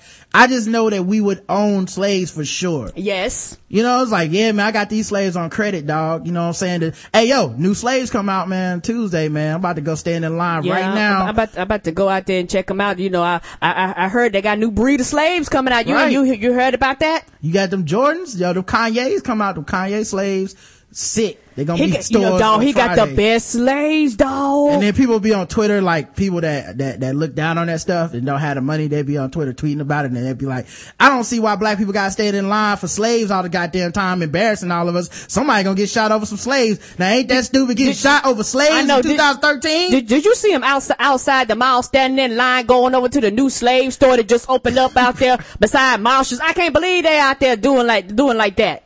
That's the reason. Matter of fact, that's the reason I need the 13th Amendment to stay is cause that would be too culturally embarrassing to me and I would end up being fucked up.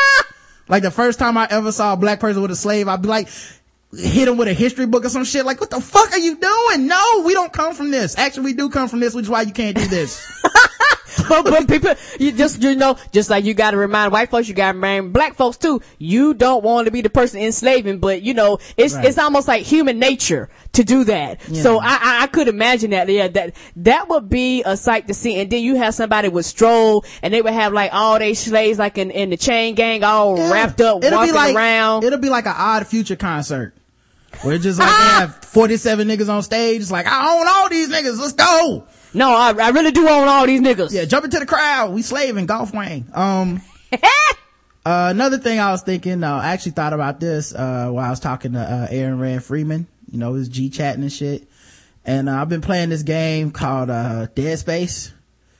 Nigga, let me, let, before you go into your story, that game right there gives me a heart attack. I love to watch you play, but Roger was playing the other day and he was like walking around these like creatures with like these long arms. And they was like making all this noise and he messed around and woke one of them up and they just started fucking multiplying and dividing and busting out windows and busting out doors and Roger was fighting them and he was fighting them shits for like five minutes. I was sitting there sweating, my heart pounding. I was like, oh shit, is he gonna survive? Nigga don't die on the screen. Oh shit, nigga. And when they jump on your back, you have to like hit A real fast and right, and, and, and when you do that, he like fighting, struggling to get him off his back. I was like, oh god, he's gonna die. Man, by the time he finished, I was like, shit, I'm tired. I, I need to rest. Yeah, I remember that altercation and, uh, after I beat them, I just, I remember exhaling like, whoo. I was too. I was like, whoo. Yeah, it gets you tight, man. But so I'm playing this game and, um, it, it's a very depressing storyline. Like everything in this storyline is like death, you know, like just bad shit happens and then you die. Uh, Karen, for some reason you went off screen, by the way. Oh yeah, yeah. Yeah. All right. So, um, yeah. So basically you end up having to do all the work, you know, it's just like real life where nobody's competent but you. If anybody that's ever worked in the office or been the most reliable person, uh, in, in any situation, uh, you end up here where it's like, we can't get this to work, Isaac. And then it's like, let me guess, Isaac's got to do the shit. And then it means that I have to go and, you know, fight off monsters and stuff. And like, the plot is kind of sketchy because it's like, we need to destroy this thing because it's going to kill everybody and destroy everybody. And I'm like, all right, cool. I got you. What we got to do. And everything I do seems like it's helping the fucking thing that's trying to kill us. you know, and like everything is like, uh, Isaac, these, these, these new necromorphs, they're, they're, they're, we need a key. It's like, all right, cool. How do we get the key? Well, the way we get the key is by waking up this big ass monster that wants to kill us all. It's like, you know what, man? That seems like that's not gonna help. Like that doesn't seem like, that's like saying like, oh, we're gonna defeat Germany. Let's give all the Germans our weapons and the keys to the tanks. It seems like the opposite of what would win the war, right? So, but Yes. that's everything. Like, there's a, right now I'm at a part where it's like, and I haven't even got to the, to the kicker, but I'm sure, I'm, I haven't even got there. I'm pretty sure this is what's gonna happen. Uh, I'm, I'm now going around a research facility where apparently they froze this thing that, that, that, that is the key to destroying whatever the fuck we need, right? They froze it and then they dissected it and then, and they spread it out all over the facility. Now I feel like they probably did that shit for a reason Ain't that the truth? right? Like if I walked into your house and for some reason a leg was in one room and an arm was in the other, I'm feeling like you kept those things apart 'cause- for some reason. Especially if I know that that thing is the thing that's killing everybody. Right? True. Everything that looks like this shit is instant death on the screen. Ain't it though? Every time you touch it, shit pop out the floors, pop out the windows, pop out the ceiling, come out of nowhere. Right. So I'm thinking like, okay, um, what's the plan? It's like, uh, we just need to put all these things back and then we'll, once we, we get in the same room, we can go ahead and, um, get, get this key. And I'm like, yeah, that, that don't seem right. That seems dumb. Like, and the game didn't give you any options. Like, I wish the Kinect would let you talk shit to your game. Cause, you know, like, your game, like, cause the Kinect can hear you. Yes, it can. So I would like to be like, yeah, it seems like a, a dumbass plan, asshole. And they'd be like, listen, Isaac, stop grumbling and get to work. I mean, it wouldn't change the game, but it would just, I would be able to voice my displeasure with these dumbass plans. you know, it's like, oh, uh, Isaac, uh, looks like you're gonna have to be the one to hit the switch that kill, that makes the monster turn on, then kill it again. I'd be like, yeah, man, um, I, I feel like, I feel like this is a bad move and I feel like you're being a dick right now. This is not smart. And they're like, no, fuck that. No, no, just do it, Rod. And I do it, but you know, I want to be mad at it. That's all. Like, I just want to be able to, it's like, uh, like there's one part where you have your, your girlfriend is, cause you know, there's always a girl. It's an impossible white man game, so there's always a girl. Oh yeah. So the, your girlfriend is the girl that like you're helping to do this shit. So it's like, uh, Ellie, um, I know you moved on. You're my ex-girlfriend. You got a, a new boyfriend. Mm-hmm. But apparently at some point during the mission, the boyfriend is jealous of me. Yes. And he's like, yo, fuck you, Isaac. I'm not letting you continue on to finish this mission. And it's like, look, motherfucker, we already on a whole nother planet. We can't get off of here without finishing the mission. That's the only thing people want. He's like, no, fuck you. I see how you been looking at my girl. You asked her to come hang out. You didn't tweet me too. It's, it's, it's very disrespectful. I was like, okay. right? So he leaves me to die. I get out, you know, and then like military comes through and all of a sudden I'm laying on the ground cause they just had, they just ambushed me and knocked me out. And then this motherfucker gets up, the ex-boy, the, the, the new boyfriend is like, haha, motherfucker, Isaac, I told you, bitch, I don't like you. Now I have sold out the mission and I'm gonna let these people kill you because, uh, I don't like how you've been looking at my girl and plus I want to go home. Oh yeah, he was ready to go from the beginning. Yeah. Now, ironically, I did support his motivation. I'm, I'm not gonna be funny. I was like, that makes sense. I understand why he would do that. But of course, he's a dumbass, and the people that want to kill me are like, um, we gonna kill y'all too because we don't want no witnesses. Of course. How did he think this was gonna go? Right? They're bad guys. They don't do deals. Right? Apparently, he hasn't seen any Impossible White Man No. movies. Terrorists don't negotiate with good people. Right. So, so dude just decides like he's gonna kill me. And I felt like I should be able to talk to my Kinect and he should have to hear me. You know? I was like, you st- like whenever the dude's like, well, actually, we're not just gonna kill Isaac, we're gonna kill everybody. I want to be like, you see, you stupid motherfucker, you got us all killed. This is the problem. And yes, I was gonna fuck your girl, but that is besides the point. We're on a completely different planet and we're trying to save the universe and you are only thinking about your dick. This is why we're gonna die. And, uh, we ended up living, so it worked out, but yeah. Which is I- a good thing. yeah, but the whole, every mission. Hey man, go into this building where we know the monsters are and get this one thing. And nobody's gonna help you. So, we'll be here in safety waiting for you to return. It's, it's so fucking ridiculous that people feel like this is, uh, you know, this is what makes the games good. But whatever, I'm doing it. I get, I'm getting through the missions, dog, and I guarantee you this shit's gonna get reanimated as soon as I get back into that room, man. Like it's just, I, at this point, I'm just, we just doomed to repeat it, man. But yeah, Dead Space 3 is fucking depressing, man. And I want to be able to talk to her. And oh, also, after I kill her boyfriend, remember, the motherfucker tried to kill me, sold out the mission, and almost got everybody killed, right? Mm-hmm. So I tell Ellie, I'm like, Ellie, your boy dead, cause you, nigga tried to kill me. He went fucking crazy. I don't know what the fuck was wrong with that dude, but he tried to sell us out, and the mission is the most important thing. Remember, like we talked about, and then Ellie is like, Isaac, how could you kill him? And I was like, what? And She was, she was like, yeah, Isaac, you, uh, why you kill my man? I was like, did, did you hear the part where He tried to kill us and like the other dude that was Us, alive. which means including you, dog, including you. Yeah, and the other dude that was alive was like, yeah, he tried to kill us, Ellie. And Ellie stopped talking to me. Like at some point during the mission, she pulled the silent treatment on me in a fucking game where we are about to die. I was like, this is, who is this temperamental? Like, don't you wait till the, the situation's over before you have a tantrum? This is the wrong time for the silent treatment when I'm saying, Ellie, are you alive? And all I hear is monsters in the background. It's, it was, it's frustrating, man. It's frustrating. If I could have cussed that game out, at least it would have heard me, I would have felt better. If I could have cussed out my Kinect and been like, you know what, Ellie, you always was selfish. And this is why I gave you crabs. What now? And she might, oh. Then she would have talked. All right. Um, all right. Last random thought so we can get to some of these articles cause, uh, we got some good articles today. Apparently people lost their fucking minds in the last three or four days since we had a show. They did? Mm-hmm.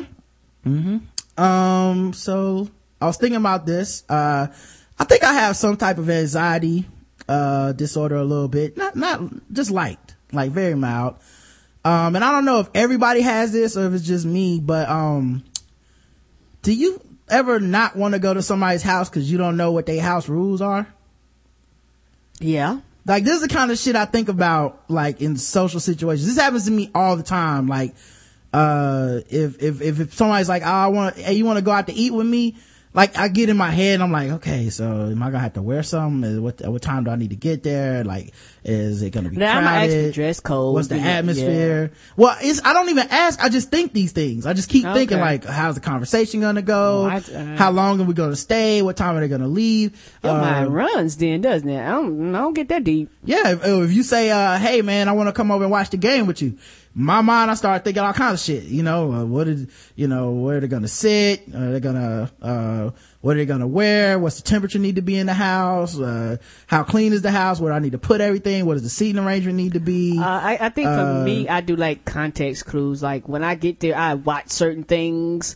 Uh, and, and I'll, uh, have a habit of taking off my shoes before I come into the house because, you know, some people don't like for you to run dirt and shit through their house.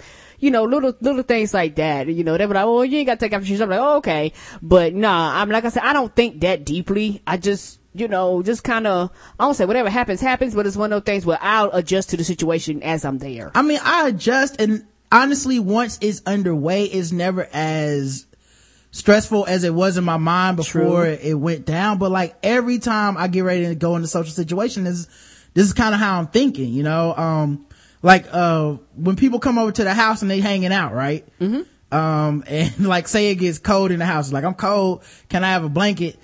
My mind, I'm like, okay, we have been naked in this blanket before. That's what I'm thinking. They don't know Now that. they're obviously thinking like, oh, the blanket is warm. And I'm like, I don't know what's on that blanket. That's what I'm thinking. Oh, Lord. Like I'm just like, I hope, I don't, I hope nothing, I hope we watched it, uh, that not too long ago and uh, everything's fine. You know, uh, that, like, or, or if I'm in somebody's house and like I'm laying on their furniture, I'll be like, I wonder if they fuck here. Ain't too late, then too late, then you just sit your ass on it and keep it going. Yeah. That's why I only visit old people's houses. So I know they're not fucking. No, that shit wrapped up in plastic. That's why. Well, I guess now with that low T ball gel, they might be. But- now they might be. But you know, stuff like that. And then like, uh, I, so anyway, this is what I was thinking to fix this issue. I need everybody to start posting rules of their house at the front door. And it will solve everything. You know, restaurants have it. No shirt, no shoes, no service. Uh, we don't take bills over 20. We don't like everywhere, you know, public has this. I think we should have it where it's like, hey, take your shoes off. And now it's Well, not an awkward they- conversation they- where I enter your house and then you look at my shoes with all the passive aggressiveness of years and years of angst and animosity coming out and I have to go, fuck man, I guess I'm supposed to take my shoes off cause I mean, you didn't say take my shoes off and you don't want to be a dick and tell everybody come in your house like, take your shoes off. I, no, I'd rather I- you do that because that solves the problem. but it immediately puts you in an aggressive position when it really shouldn't be because it's kind of like a, a tiny denial. Like, my shoes are part of me. I picked these shoes out on purpose because I like them. No. And now when I walk into your house, you say, not all of you may come in my house. Shoes to the left. You know and what? I'm not saying, listen, Karen, I'm not saying it's bad because I have to take my shoes off. It's bad because you have to tell me to take my shoes off. You see what I'm saying? Like, if you could eliminate that, even that conversation where I just look on the door and I go, okay, cool. No, no shoes on carpet in this house. Boom, shoes off. See what I'm saying? Nobody had to get told what to do. No passive aggressiveness. The first words out your mouth are actually gonna be, hey, Rod, glad to see you. Come on in. As opposed to, take them shoes off, motherfucker. Then it's like, whoa, hold on. What am I supposed to be here? What's the, what are the rest of the rules? You know? Uh, No feet on the couch. I, and, and I like to know that. and I, and I completely under, I understand, um, Mm-hmm. but some people give like huge ass context clues. Like, see that big ass rug over there in the corner with them 45 pair of shoes? Yeah, you might need your shoes right there. And sometimes you just miss it because you're already in a heightened state. Like you're a little bit nervous. It's a new situation. It's a new person's house. You don't know them. You don't know how they get down. Yeah. You know, I just, it would make me feel better. It's like, you know, people that have weird, cause people have weird shit. Uh, I was talking to somebody the other day. She was like, uh, repairman came to my house. He was working on something and he set his tools on my bed. And I'm like, in my mind, I'm like, yeah, that's fucking disgusting. But also I'm thinking if I was the repairman, I probably wouldn't even fucking think about it. I'd just be like, oh, let me just put my pool, keep my tools here. Yeah, she's like, This is the uh, most convenient spot. in her mind, And like, now I've pissed her off without her, t- cause she's not gonna come out and be like, get these tools off my bed and slap them off the bed. She's just gonna, she's just gonna be mad. And now I'm, I'm, I'm, I'm, I'm making her mad without trying to make her, you know what I'm saying? Like, I'm eroding her goodwill every second that my tools are on her bed and, you the know- situation's and- not gonna go and well. you know what? I'm gonna tell you like this, and maybe it's just me and my country. As if you that motherfucking sensitive about the shit that goes on in your house, don't have people over. If you gotta monitor people like they're five and tell them don't do this, don't do that, or you pass, you know what? Just have shit a- a- a- out somewhere where you don't have to deal with the nuances of just dealing with people. Then. I don't know, man. I feel like this is a good idea. You should just have a set of rules for your house. It could be very simple, man. I don't think it has to be, uh, the most complicated Because thing in the me, world. that's unnecessary stress. but it's not if, you think it's stressful if you just walked in someone's house? No, no, no, because the way, right the way there? you sound, it's stressful for you, and it's stressful for them because they got these unwritten rules that you don't know nothing about. Yes, that's so, what I'm saying. So, Yes. you're, So write 'em. you- You're stressed because they don't know the rules. They made the rules up because this is the way they run their house. Well, then my thing is like, it's like, tell, eh, I mean, just tell people, but, but yet you have people that are so sensitive when you bring it up. People get offended. And like some of the rules I completely, like the shoes thing, I don't care nothing about shoes, but I completely understand why, why people say, take shoes off. They don't know what the fuck you done stepped in. You could have stepped in all kinds of shit and bought it in their house. Now they got a vacuum clean, a, a, pla- a place standing steamer to come clean it. I completely understand that. What if they don't have socks on? Like you one of the people that like people take their shoes off, they take off their sho- shoes, they don't have no socks. Oh, it doesn't- Now this could have been, you had to deal with. this is an embarrassing situation that if the rules are posted at the front door, before they even knock, they go, ooh, I gotta go get some socks. I'll be right back. I'm trying to help people, Karen. Yeah, you might as well have the FDA wanted up there and then and the thing, the code that, that says, you know, all the employees here have been treated equally and all that shit too, then, huh? Yeah, I would. What's wrong with that? I don't understand what is wrong. What's so bad about some, it's, I'm only talking about these little weird, sticky social situations. Like, I go in somebody's house and then like, the worst is like, you think you had a good time and then you about to leave and it's like, hey man, uh, appreciate you coming over. It's like, oh, cool, no problem, dog. I appreciate watching the game. Yeah, man. Uh, you know, Deidre's probably gonna be mad that you wore your hat inside the whole time, but I'll talk to her. Huh? Yeah, man. Yeah, you know, we got that. My wife, she don't, it's bad luck wear a hat inside. Well, why don't you tell me? I mean, you know, it's your hat, man. You want to wear your hat? Right. But now your, your wife's been pissed off all day because I have my fucking hat on. And, you know, you would just have some rules at the goddamn door, this shit wouldn't have happened. I'm telling you, I'm right. Every house needs some rules. What's the policy on the remote control? Hmm? What time do you leave after things happen? Hmm?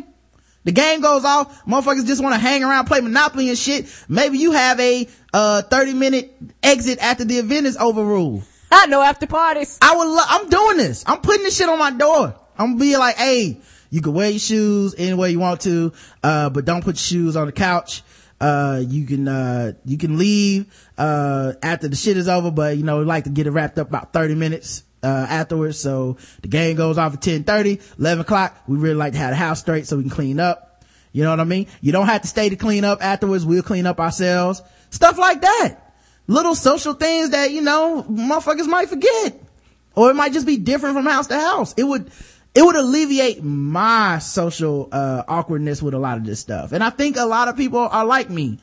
Not everybody's just so free balling, willing and kneeling like you, Karen. Everybody's not so comfortable making shit up, you know? And then afterwards, if anybody gets offended, I can be like, motherfucker, you had the rules. It's not my fault. I followed the rules.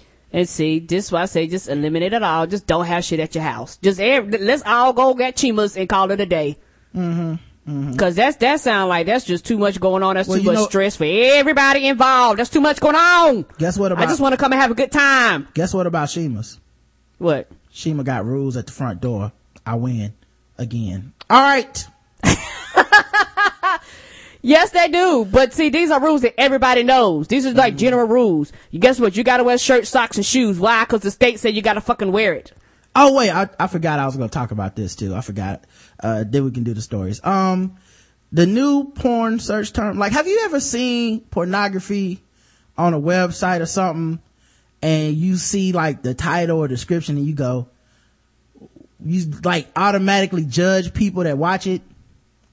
Like you go, who the fuck is into this? Yes. You know, like really, this is what people are into? Yes. and then you click on it and you watch some and you go, I'm into this.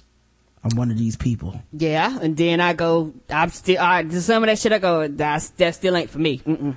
Yeah, but you never, but none of it you ever said, oh, this looks terrible. And then like once you see it, you like, uh, this is actually, this is okay with me. Yes. And then some of them I go, this looks terrible. And I just know I never click on it. Well, look, my new porn search word for this week, cause I know I slipped on it a couple weeks ago, but uh, I'm back.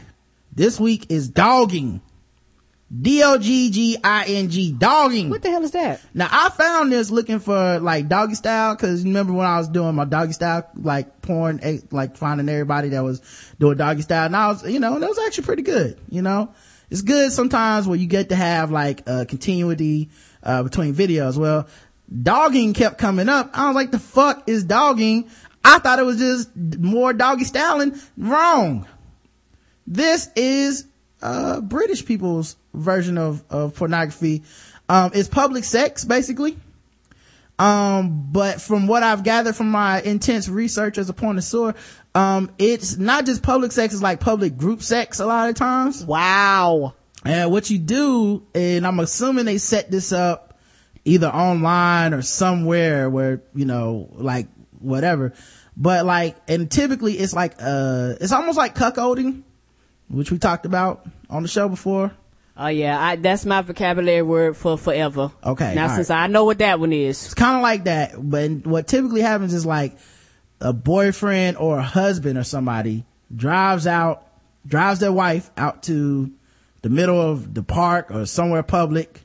I've seen it like side of the highway everywhere. Um, and, uh, someone in the chat asked, P-Funk says, is it legal? I don't think it's the most legal thing because, uh, the, the locations they pick are kind of sketchy. And then like some of the shit is real, real short. So like somebody came or saw that wasn't supposed to, it's like, oh, 45 seconds. Like this is a short one. But, um, you know, and all the videos are like eh, dogging in the car park, you know, stuff like that. Ah, old chap. Yeah, you know, me and the missus dogging.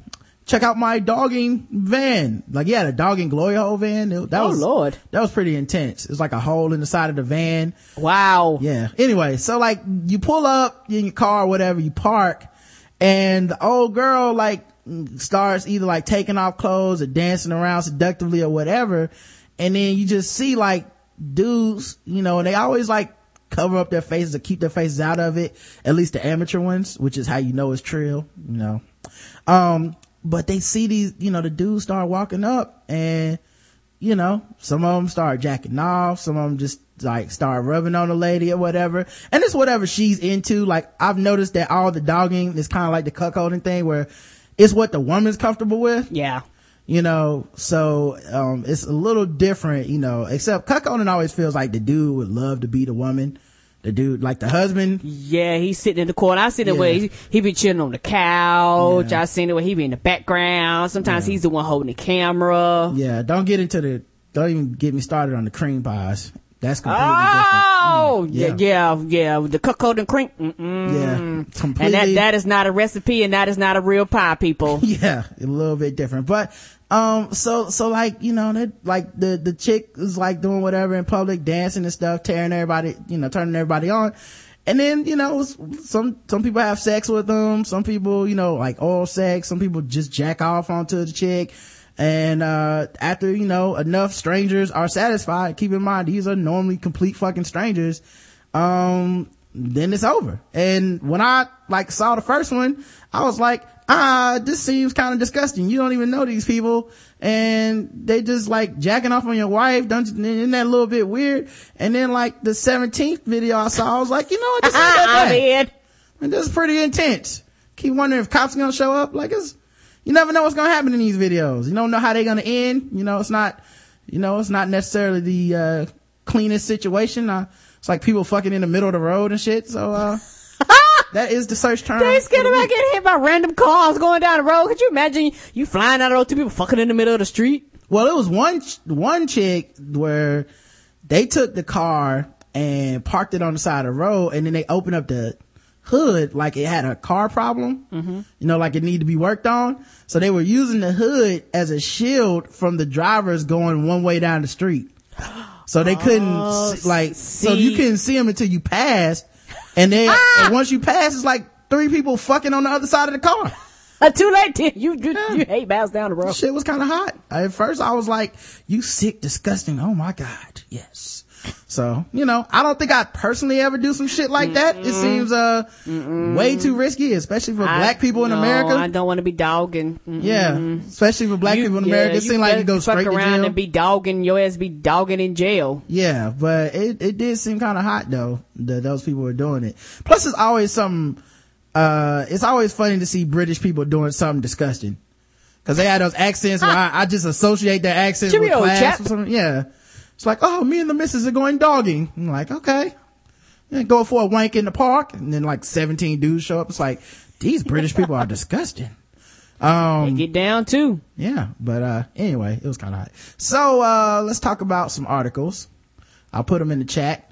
Uh the first one is a quick hit, but um we talked about this when we talked about Quvenzhané Wallis and the outfall from uh the Onion calling her a cunt and then like all the subsequent uh issues that people had in the feminist community, black feminist community, uh comedic community, like just uh a real posh of um different people raising different issues about the entire situation.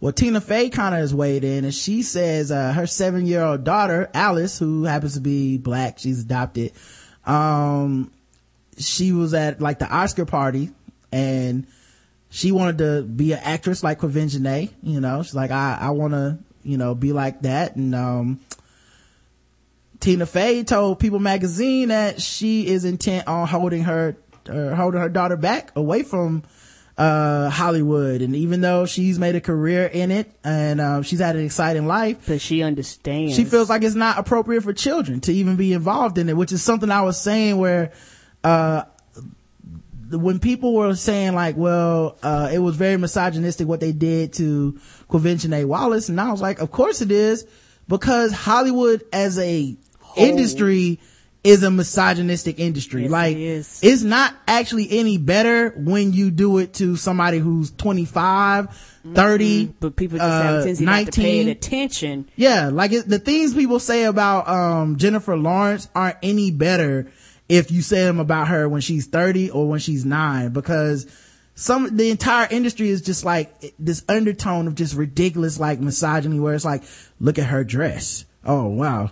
She's really gonna have those breasts out like that today. This is uh terrible. Uh, She looks like a total and it's just like wow, uh, we really uh we really doing this, huh? We really gonna talk about, you know, how naked, like people were like, uh, Seth MacFarlane saying about boobs. It's like, uh, all these women had their boobs out to get these parts. Like, Of course. they not writing 12 parts for, you couldn't have made any songs about dicks for the Oscars because it would have been like two dudes long. You know what I mean? It would like, this dude had to show his dick and this dude had to show his dick. Uh, okay, story, show's over. Have a good night. Like, it- it's a misogynistic industry. It chews up women and spits them out. Your average actress, you know, has a very short lifespan in the industry. Is You know, it's like the second that you don't look like a runway model, it's like, all right, well, bye, you know. Up, you put on five grown woman pounds. Well, you are no longer a good actress, ma'am. Good night. They like them good and young, because once you get old, you consider, mm-mm. So, uh, of course her daughter saw Quvenzhané and was like, there's a nine year old, there's a nine year old, you know, very excited. And, um, Tina Fey said, let it go, step away. Uh, she made her write out a poll for everybody at the Oscar party to vote that should Alice be allowed to be in movies. And, um, I'm pretty sure she probably won, but, uh, Tina Fey said, well, I vote no and I'm the only vote that counts. I know it's so. And I think there is a little bit of a protective vibe for people that are concerned for their kids. Like, is, you know, and I'm not knocking Quvenzhané's parents. I really think that one of the reasons that her story is so wholesome is because she came from outside of the industry.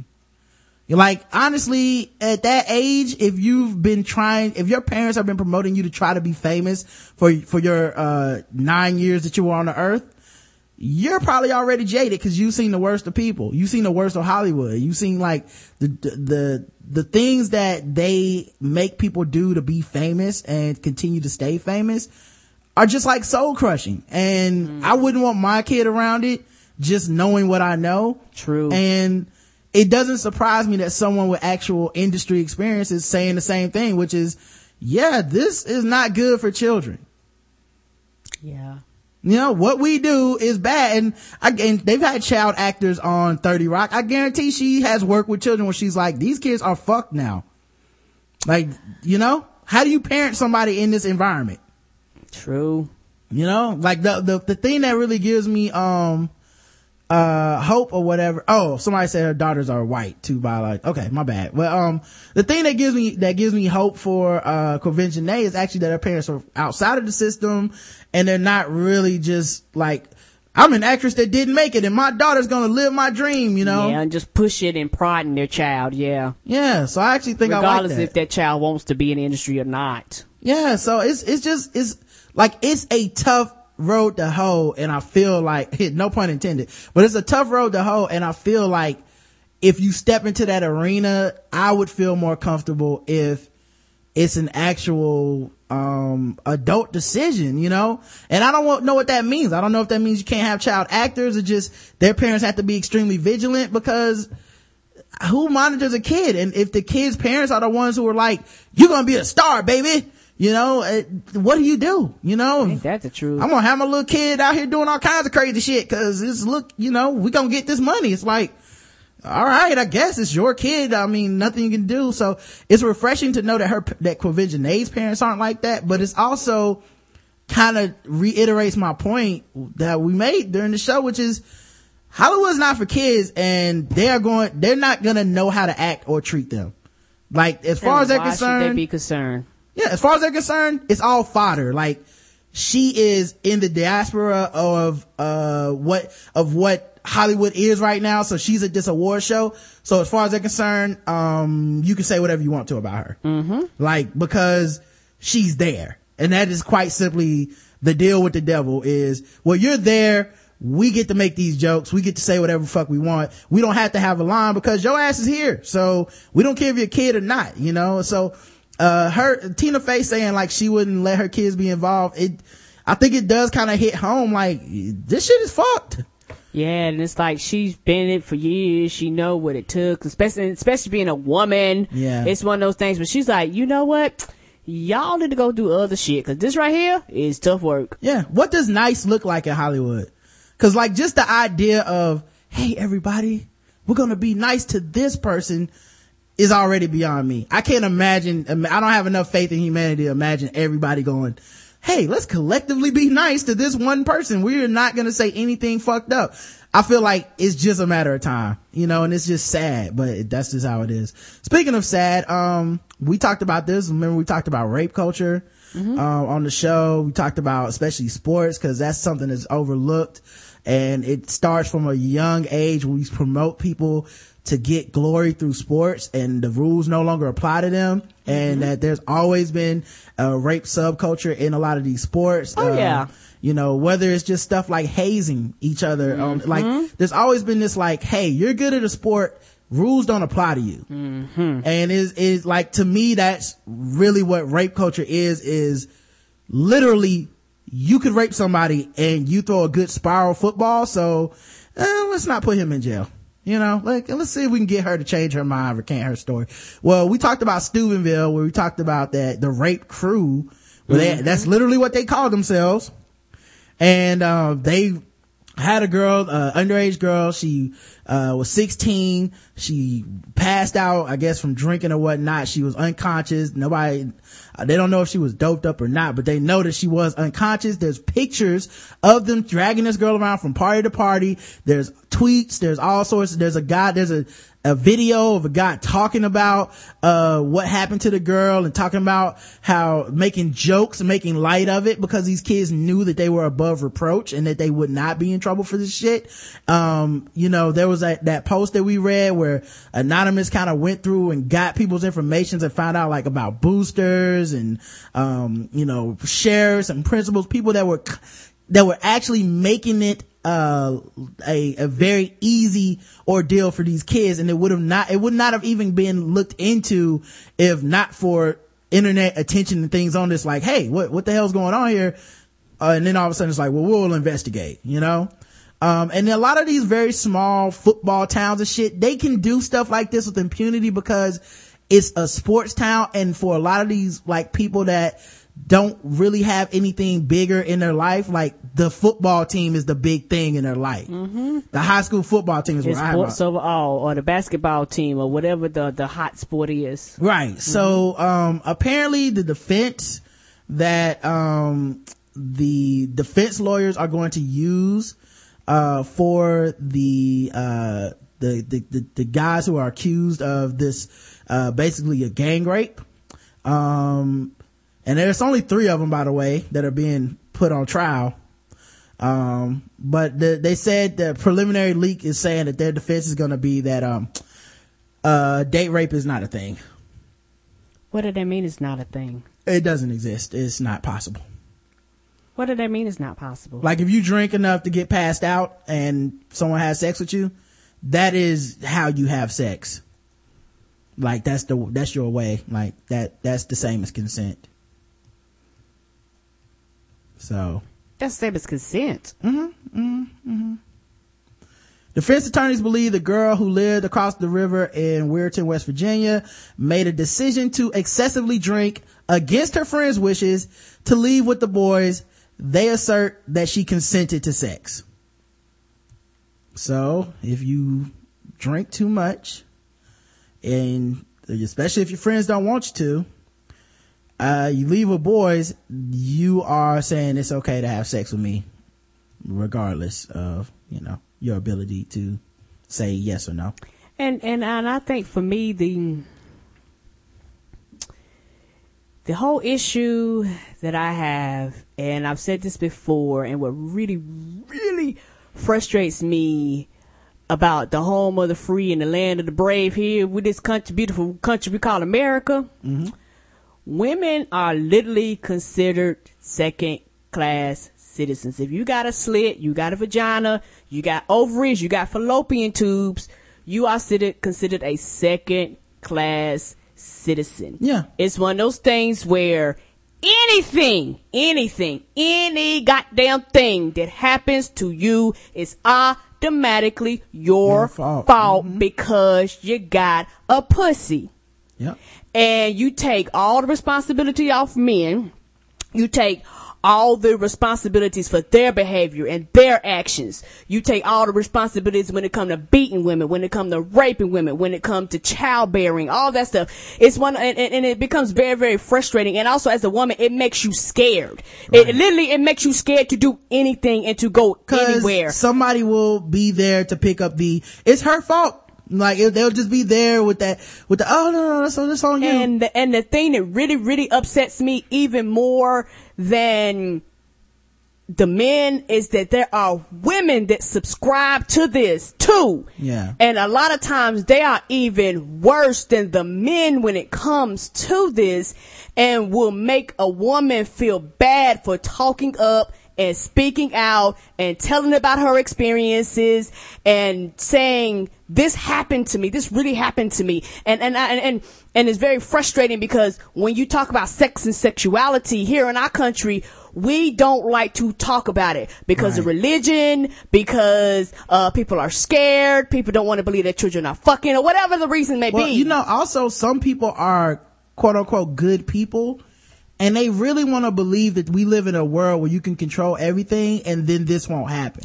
But- so they like, so what they've done is blamed women so that they won't ever feel like they're not in control. They could, oh, well, you know, she wouldn't have been wearing that dress, if she wouldn't have been walking down that street, if she wouldn't have been drinking, cause they, that's the only way they feel comfortable letting their daughter out the house, letting their wife go somewhere. Uh, like the only way that they can feel that is like blaming women by being like, well, you- were the one in control. It- it's not, it's not that the world is so fucked up. It's not that we need to tell men not to do it. it it's, it's obviously something about you that you're the reason that this happened to you. Like, it's, that's what people do to try to distance themselves from being like, oh, this is a real thing and we need to fight it. Yes, because the, and, and, and, the, and the thing that frustrates me and the thing that really makes me upset is that when you look down in it, most men have friends, family members, their own mama, their sisters, their cousins that have been raped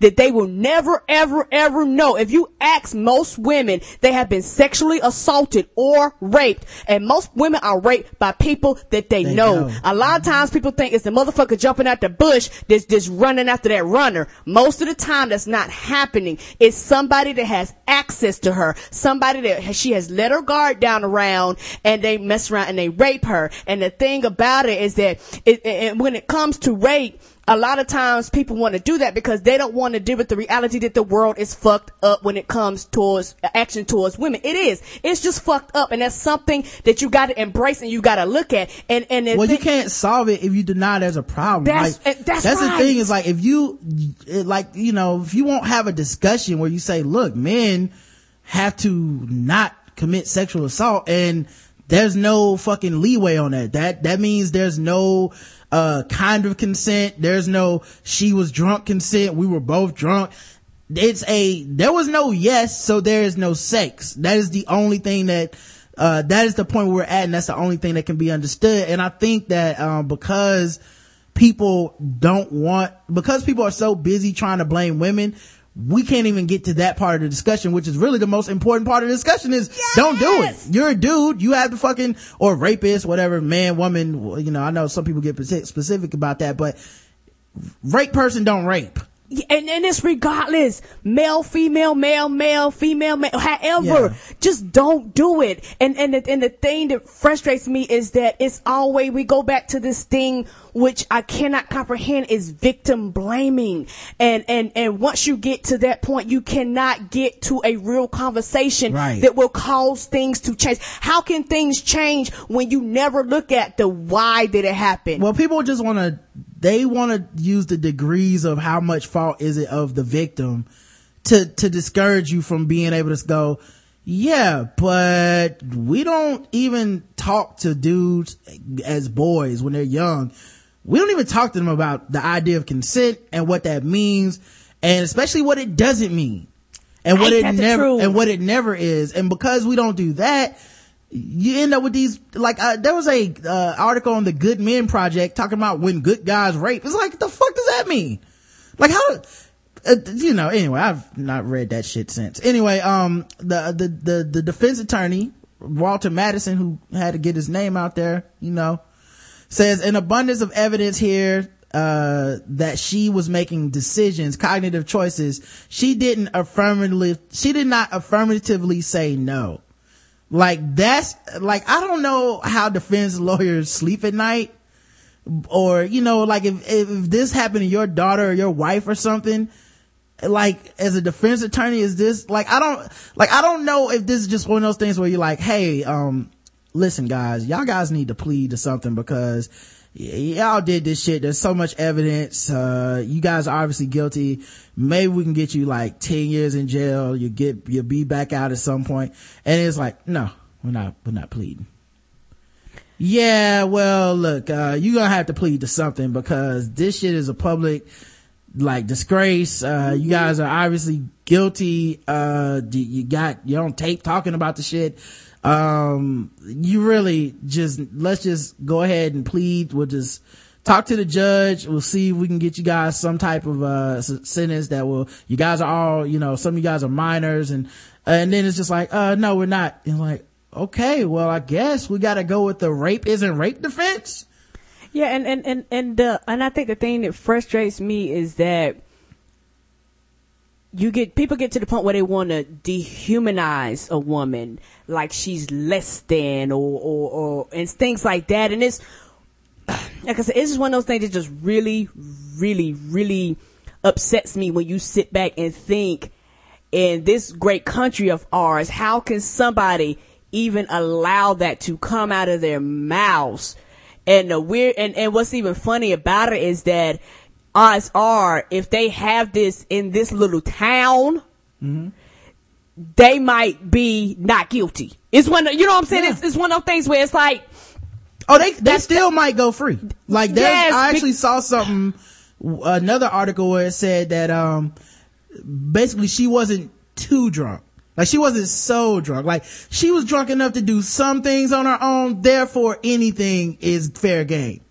Like, well, you know, at some point throughout the night, she may have blown a guy. So then everyone can rape her. Cause you know, that's the same as giving consent to everything. Like, th- these are the defenses in America that are happening in a case where someone is is is amazing. Yes, it is. And the fact that it escalated, the fact that it this would not have been a trial if it if no one had brought attention to it is the scarier thing because I believe in a lot of these small towns with a lot of these sports teams and shit a lot. this is happening a ton. You know, Notre Dame even had an issue where, you know, uh, someone accused a, a player of rape and then, uh, basically they tried to make her recant her story and she ended up killing herself. Like, these are the fucking things that people are doing to protect a fucking football program that really they find more important than the human life, human life, and that's the thing.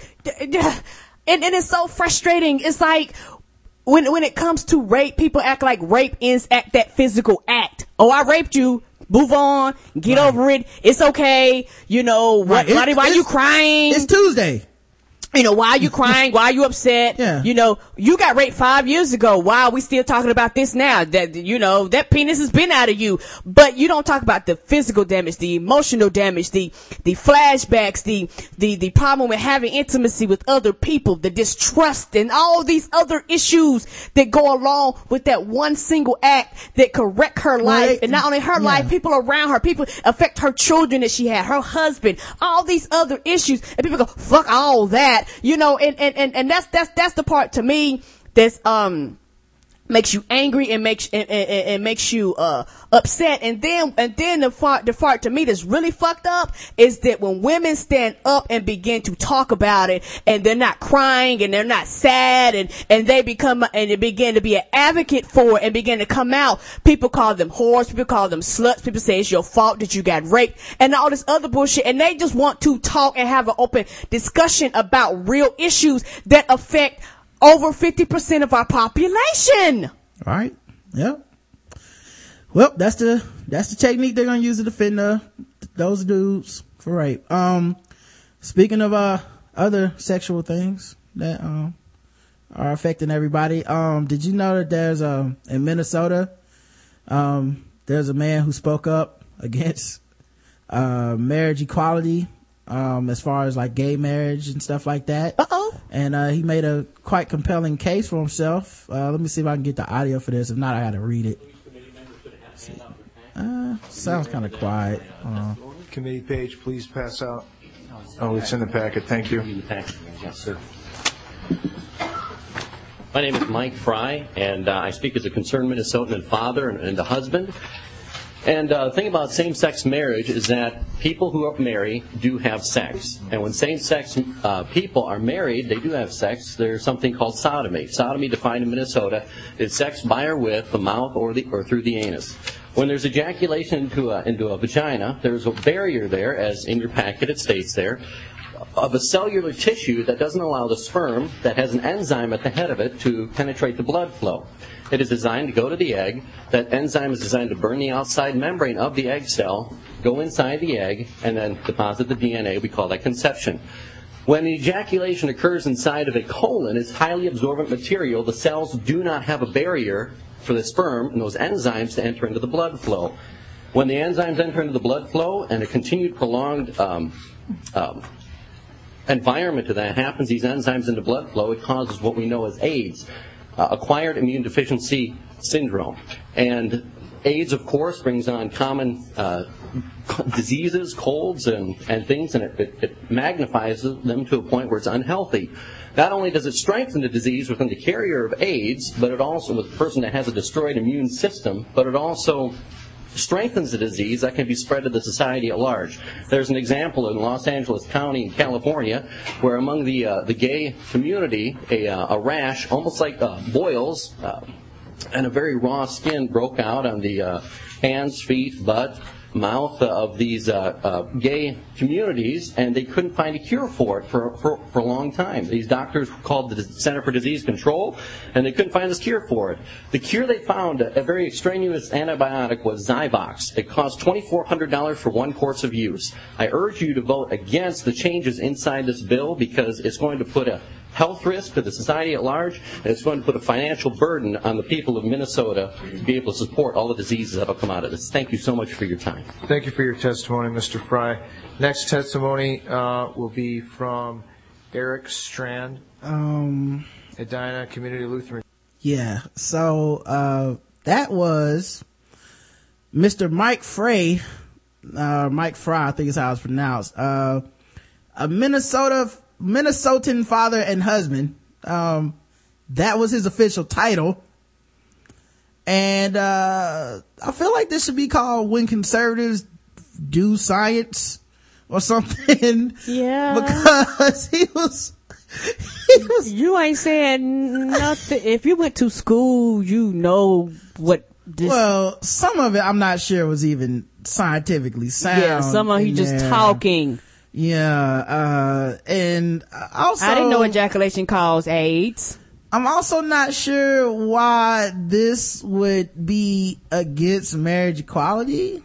Yeah, what does Um, what does your sex got to do with me getting married? Nothing. So he thinks married consensual sex between two adults that uh happen to be the same sex would be a risk at for society at large because of all the gay sex that is obviously AIDS inducing but and this always happens with conservatives and I, I kind of don't know if they understand this but uh gay people are gonna have sex no matter what so even if you did believe this which i don't think you do believe but you ain't but- stopping it, baby. yeah let's say you're dumb enough and you do believe what he just said um the sex doesn't stop because you're not married Ain't that the truth? this it's not like it's not like gay people are like oh man we can't get married Married. well let me put my dick up I was really looking forward to fucking, but shit, not, in, not until I get a license or some type of approval. Like,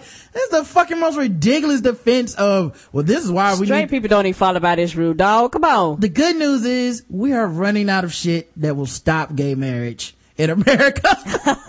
We're down to fake science. Like, really had like, hey man, just make some shit Hey up. Like, man, what what then, what then? You know what? Uh, if your wife suck your dick, does that make her gay then? Right. I don't know. This, to me, this is like a comedian who is not really prepared to do a lot of time. But you're like, came, hey man, he came with like a two with like a two minute bit. right. And they're like, hey man, get up there and do 30 minutes. Cause he just was like, I'm, I'm making some shit up. I'm just, I'm making some shit up. I don't, I don't. I'm a wing it. Yeah. I hope the crowd likes it. fellas. Uh, I'm just gonna go in. Talk, we're gonna talk about some. I'm gonna say a lot of word DNA, uh, membrane, uh, zygote, AIDS. I, I, don't, I like how he also was like AIDS, acquired immune deficiency syndromes, and uh, no one's probably heard of that. Some, some brand new just hit streets. right. Not sure you guys are up on this, but uh, I read a book today. Uh, apparently, AIDS acquired immune deficiency syndrome. Uh, I know a lot of you guys are looking around like, "Hey, what is that?" Well, now you know. hmm Yes. Uh, yes. I was also. Yeah. Where did I get this from? I was watching this on the TV, also known as a television. Television. Uh, a lot of look that up, guys. Uh, you can check that on Wikipedia.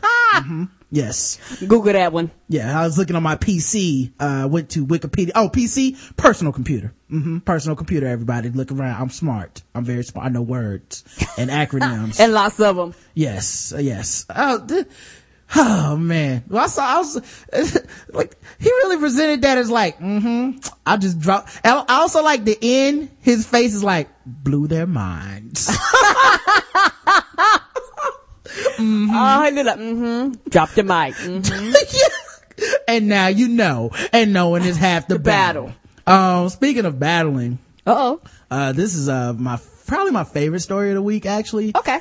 Um, you know how people at people on Twitter and talk shit about them? Uh, which is something I try not to do. And I definitely don't do it with celebrities and shit. Like, I, first of all, I don't really talk that much shit on Twitter about people. I don't know who these people are that get on there. It's like, uh, yo man, fuck you, Torre, you a bitch ass nigga. It's like, mm-hmm. dog, like, have some breakfast. Calm, Calm down, down, breathe. Like, you know, I live my life expecting these people not to know who I am or give a fuck, cause why would they? Ain't that the truth? And as long as they never have anything fucked up to say to me, I really don't have anything to say to them. Even people I vehemently disagree with, I'm not gonna go look up Sarah Palin and, and call her some names. It, it won't make me feel any better about my life. So why would I do that? Ain't you that know? the truth? Well, a lot of people do shit like that, you know, and I remember, uh, H2O Kev, Kev, remember when he was talking shit to, um, what's Rodney Peete's wife? Holly Robinson Peete, uh, because she said she wasn't comfortable with all the violence in MMA and he was like talking shit. And I remember being like, Kev, that, you're being an asshole. She's not wrong at all. It's her right to not like the MMA. And, you know, if you want to go and call her a name or some shit because of that, you're the one in the wrong here, not her. And he was just kind of like, yeah, you're right. I was in the wrong, you know, and, and then that's the thing about, you know, this trolling people on Twitter like this. Uh, if you go fuck with these people, it's on you. Ain't that the truth now? So apparently somebody was on Twitter and they were trolling a boxer, Curtis Woodhouse. Um, and his name, the, the guy, the, uh, that was, that was messing with him was Jimmy OB88. Um, he tweeted, retire immediately, can't even defend a pathetic little title. You are a complete disgrace. Hashtag awful boxer. To a professional boxer? Yep. And the boxer responded, LOL. However, Jimmy OB88 persisted. What's so funny? You put so much effort into sacrificing, oh wait, you put so much effort in sacrifice all that time and failed to defend your Mickey Mouse title.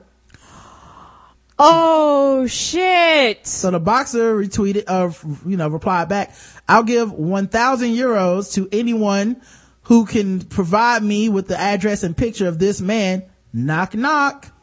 Oh shit. Jimmy OB88 continued to mock the athlete. What you going to do? Knock me out with your, like your last opponent? Oops. Wow. Gangster. I don't believe you. Gangster. Keyboard gangster.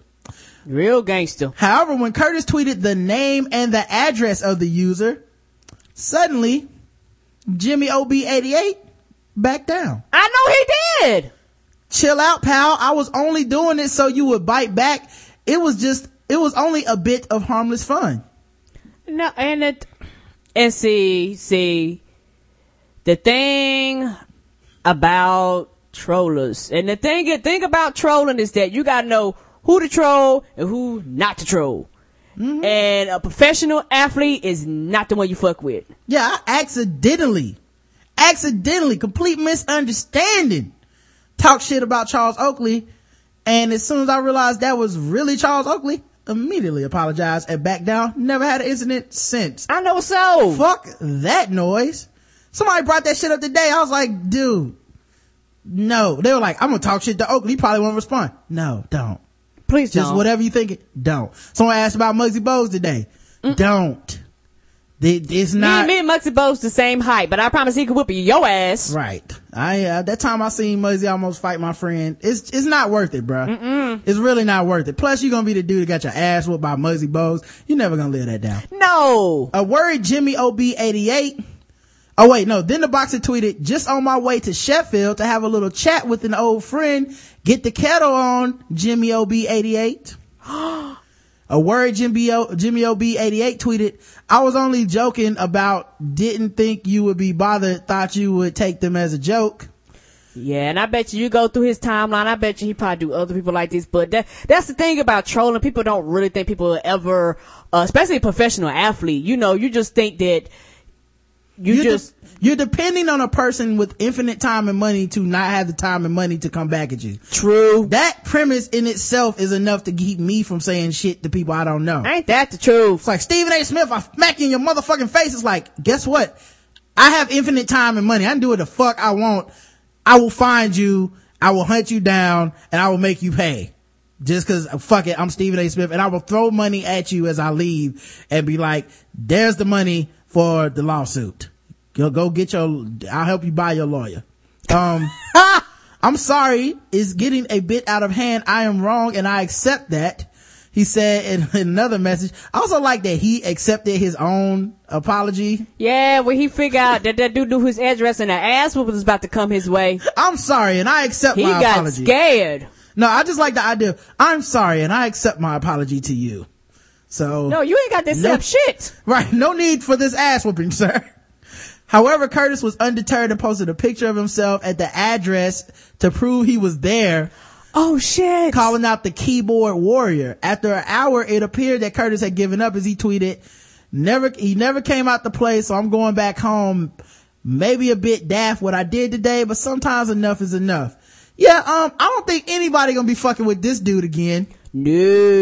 Yeah. Pretty sure he just ended any and all trolling And, and on his that, account forever. I, I bet you that dude will never troll again. That wouldn't surprise me. That dude like, you know what? Twitter ain't for me. yeah, he gotta have a completely different account at this point. Uh, he better. Yeah. Oh man. He won't better not better quit that fucking trolling.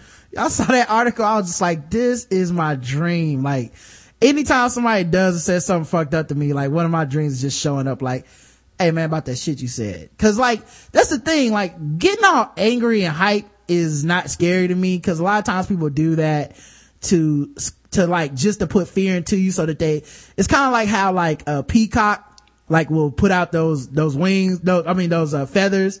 And you're like, oh my God, look at this big ass peacock. But really the peacock don't want to fight. It's just like, hey man, I'm actually trying to mate with this thing. Can you move out the way? Yep. Like, I feel like the scariest shit that somebody could be like is like, uh, so what's up with that shit you was talking? That's scary to me. Like, any Yeah. like all the fights I've gotten into, I didn't be like, I'm gonna kill you motherfucker. It's always been like, hey man, so that shit you said. And then we just start fighting. It's never like, uh, let's have a long drawn out debate. Let's, uh, I'm gonna cuss you out and then start, like, there's no wrestling promos being filmed in any fight I've ever Ah. been in. It's never like, and then I will lay you down and you will know that it's never that And shit. this corner at six foot two, weigh 250 pounds. Yeah, like if if anything, I'm trying to punch you mid sentence as you are still talking shit to me. That would actually make my day better if I can catch you while you still going. Well, motherfucker, I wish you would. Mm-hmm, right there. Like right at that wood, I, I would like to be hitting you at that point. So, you know, and I, I'm not a person that likes to fight or any of that stuff. It's just confrontation, conflict like that is a means to an end, right? My goal, if I leave out my house and I get in a physical altercation, I failed. So I do Yeah. things in life to avoid them, such Me as too. not tweeting at motherfuckers talking about, hey, uh, Roy Jones Jr., you a bitch. Why don't you get back in the ring? I don't say stuff like that because if Roy Jones Jr. was in my face, I wouldn't say that shit. I know it's so. right? Like, so anyway, I'm glad this happened. Only thing that would have made it better is if dude would have whooped his ass, but I'm glad that he didn't because then he ended up being in jail. Now, let's But get But I this. bet you he scared him shitless though. Oh, fuck yeah. Oh, yeah. hmm I guarantee he was like, yeah, man, um, like at this point, his boys probably be like, hey man, you want to go to the mall? Mm-mm. I just Nah. want to, I just want to stay inside and turn off all my mobile devices and just, just watch, uh, just read my Bible And, I need know- to get my life together. Yeah, you know what I'm into right now? Prayer. You know what I'm into know? right now? Church. Cause, uh, you can't troll nobody with prayer. You just have Mm. to, uh, do it to yourself. I, I Um, need to, you know, I need to get close to the Lord. I thought I was almost gonna die. I'm deep in. I'm deep into this thing called meditation now. And, uh, what you do is you sit in the room with the lights off and, uh, you just hope that, that, that he don't come by and whoop your ass. Yeah, So, you know. mm, mm, mm. I, was, right. I was thinking about being a monk. You know that that recently crossed my mind. Everybody's tired of this shit. I know we've talked about too much stuff. Uh, let's get into what you guys really came for. It's time for some racism, y'all. It's time for Guess the Race. The game that is sweeping the nation with people doing crazy shit and then our audience, sometimes accurately, sometimes not, guessing the race of the parties involved and always racist because our audience is terrible human beings. All right. Hope everybody's got the racism caps on. We have no guests, so you'll be the only ones playing audience members. Uh, here's the first article, um, for Guess the Race. stolen vehicle may have been just a joyride. A woman claims a one-legged man stole her car. News tonight, News 2's Heather Jensen reports officers quickly noticed something wasn't up. Clarksville police admit this case was suspicious from the start. A car was reported stolen from this shopping center on Tuesday night and found less than 24 hours later at the McDonald's across the street. The manhunt So wait, um, you stole a car and your ass didn't drive nowhere but across the street? Oh, across the street? Yeah, he stole the car. 24 hours later, they found the car at McDonald's across the street from where he stole the car. Mm-hmm. Wow. Yeah. Okay. All right. Just remember, it's guess the race, y'all.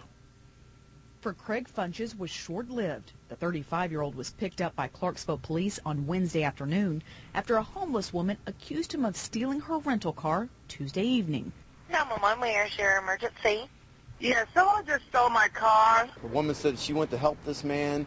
He, he had one leg. He got in the vehicle, and then a little bit later he had an opportunity, and then he stole the vehicle from her. Do you know if it could have been repossessed? No, it wasn't repossessed. It's a black, one-legged man in my Oh, she ruined the guess the woman, race. later identified as Sabrina Taylor, told officers Funches jumped into the driver's seat when she and her 18-year-old son stepped out of the car to talk in the same shopping center parking lot where they offered him a ride. A citizen's tip led police to the vehicle and to Funches the next day. That's when the woman's story unraveled. He's giving us a different version of the story than the one that we got from her. With two stories in play, Funches was charged with joyriding, and the car was returned. The good part of it, the company's got their vehicle back, and it appears undamaged. In Clarksville, Heather Jensen, Nashville's News 2. Man, what do you call a one-legged man in the ass-kicking contest? Gone. He got your car, nigga. He gone. He out. Man, she ruined guess the race though. Yes, she did. We almost made it through. Ah, that's one of the first time this ever happened. Yeah, she was like, look, this black one-legged man stole my car. Damn it. I like that she added in that black for no reason.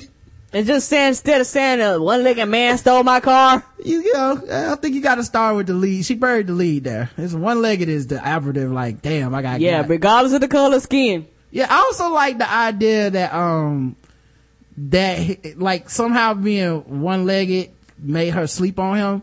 Because I've been watching The Walking Dead, and let me tell you something about one-legged people.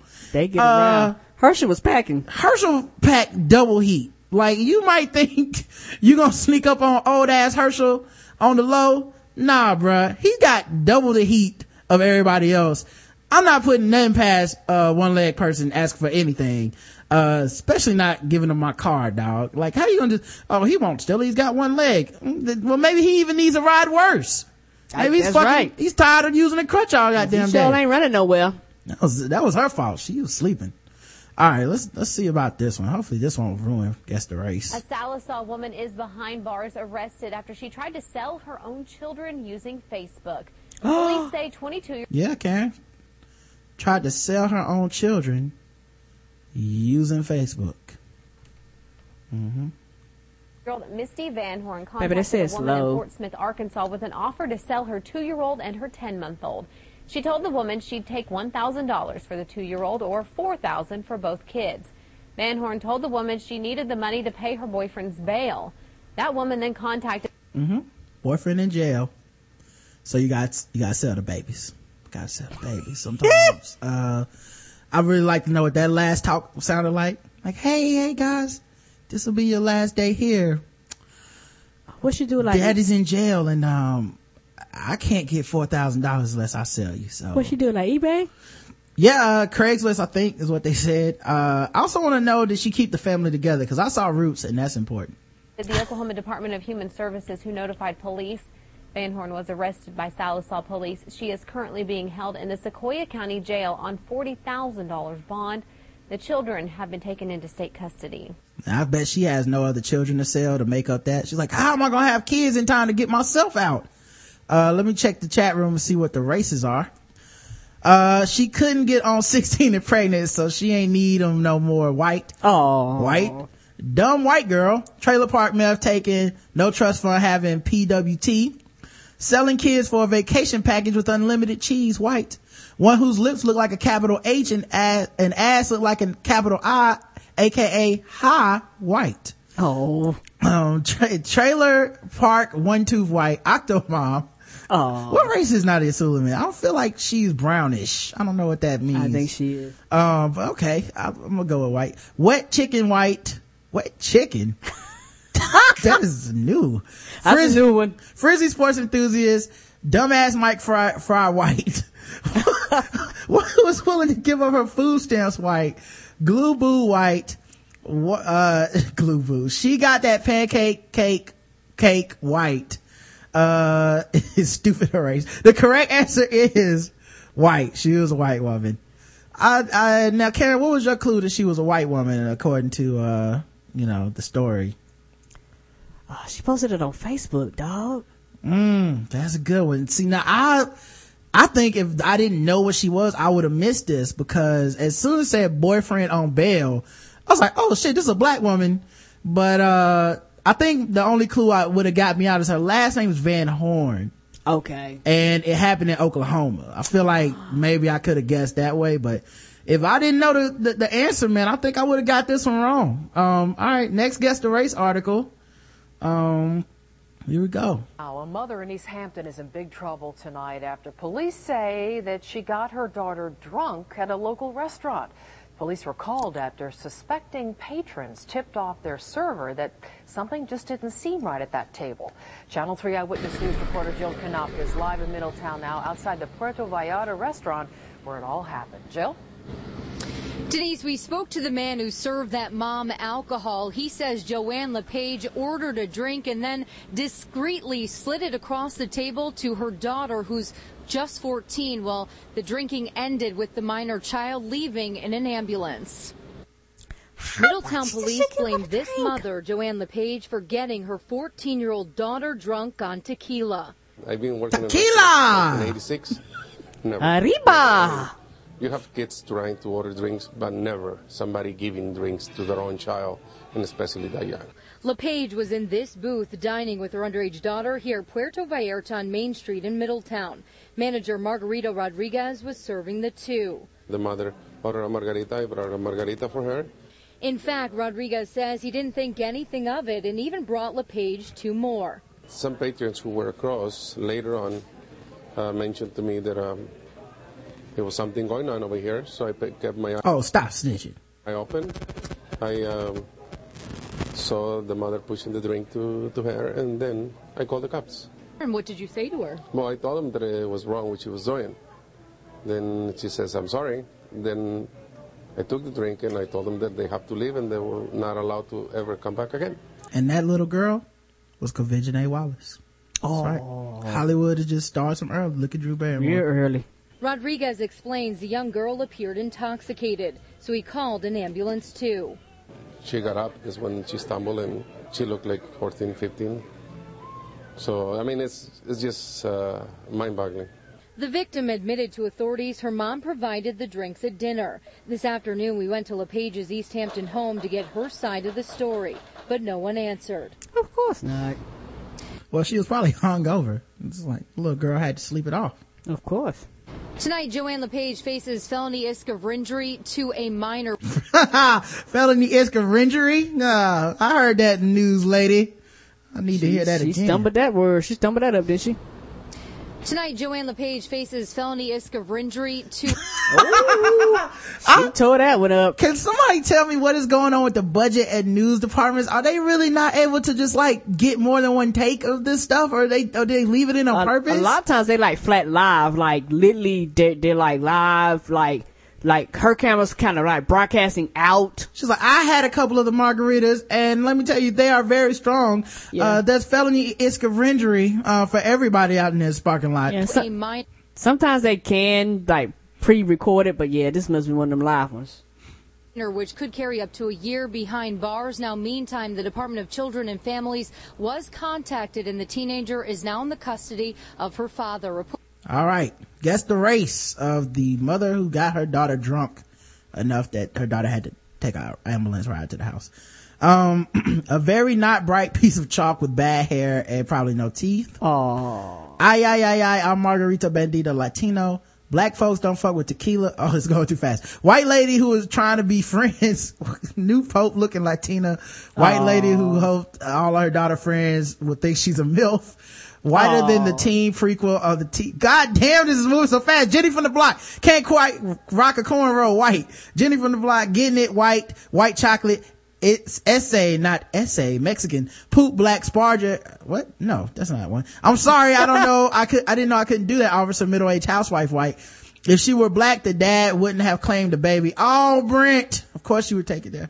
Teen mom white. Correct answer is white. It was a white lady. She was white. Everybody that guessed white got that one right. There's some folks on the roll out there. I feel like all the alcohol related ones end up people guessing white anyway. You know, like I saw a video the other day of just white people like betraying all their friends that trusted them and got drunk around their house. Like, I was like, man, white people and alcohol is just a diabolical combination. I feel like they could, like, they should be using that to explain all the fucked up shit in history. Like, hey man, about that slavery thing, dude. I bet you a lot of it. I was so wasted for those 200 years. I did not even know I did that. I was, I was just walking down the street and someone told me, the, did you do, remember that slavery stuff? And I was like, I enslaved people? Holy shit. Well, thanks for letting me know. I was drunk all through the 16th to 1800s. Yes. Um, Can't wonder why all these black people kept hanging around me. yeah. Uh, what, whose land is this? America? What, the, what? We killed the Indians? Dude, Jägermeister. It's, I can't do Jägermeister anymore. Last time I gave smallpox to everybody. Um, ah!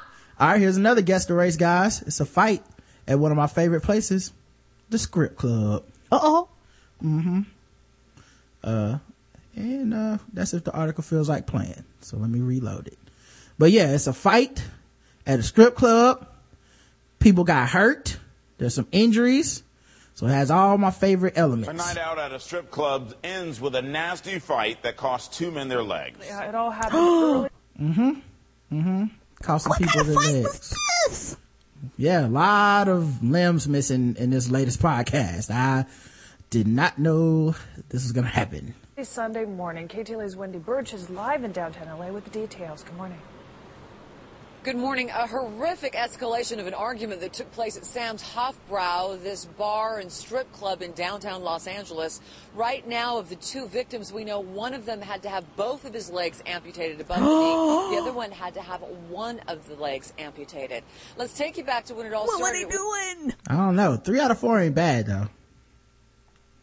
Was actually about 24 hours ago, around 3:30 a.m. Sunday morning. Of course, this place stays open pretty much 24/7. But we understand there was some sort of altercation, some sort of argument that took place between three patrons inside of Sam's Hofbrau. It then escalated. It then went outside. We believe words were still exchanged, and then at some point, the suspect in all of this, Terrence Meeks, a 40-year-old man from Paramount, apparently got behind the wheel of his white BMW and he sped into the direction of the two victims in all of this, two Hispanic males. You know what I never understood is about strip club fights. If you fight someone at a strip club, that means you like fighting more than titties. Mm-hmm. How is that Cause possible? fighting scared the titties away. I can't even imagine a scenario where I am faced with titties or fisticuffs and I pick the fisticuffs. I don't know. I don't know how bad those titties would have to be for me to be like, you know what, I'm just gonna fight this dude. Like, honestly, that's not even a choice. Like, I just mark me down for titties every fucking time. Literally, every, if it was a choose your own adventure book, I would get all the way to the end by going titty, titty, titty, titty. Never once pick and fight just to see what would happen. I wouldn't even flip to those pages. That's a waste of my life. I can't believe this shit happened. Ages 57 and 24. We're not sure of their relationship, but we're sure that they were standing in front of their Mini Cooper. Apparently, the white BMW just slammed into the two. Hold up. Someone in the chat room said alcohol. Even alcohol uh, makes me like titties more. Like who? Like, alcohol does not mean. Oh, you know what?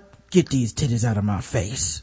Like alcohol is like, ooh, titties, even better. Like it's a more of a smile on my face for those titties. I don't. I no, that's not acceptable excuse. men, and then the force of that just kept pushing his car, accelerating so Oh, much shit. so that the Mini Cooper was then pushed right back up into the side of that building. Again, the two victims in all of this suffered severe injuries. One of them lost both of his legs. The other lost one of those legs. They're listed in critical but stable condition. The suspect in all of this was taken into custody. He faced a whole host of charges, including, of course, attempted manslaughter and also, they say, driving under the influence. In addition to all of that, investigators at the LAPD are looking into the fact that this may have the potential to be charged as a hate crime as well. We understand that there were a lot of racial slurs and epithets exchanged inside and outside of Sam's.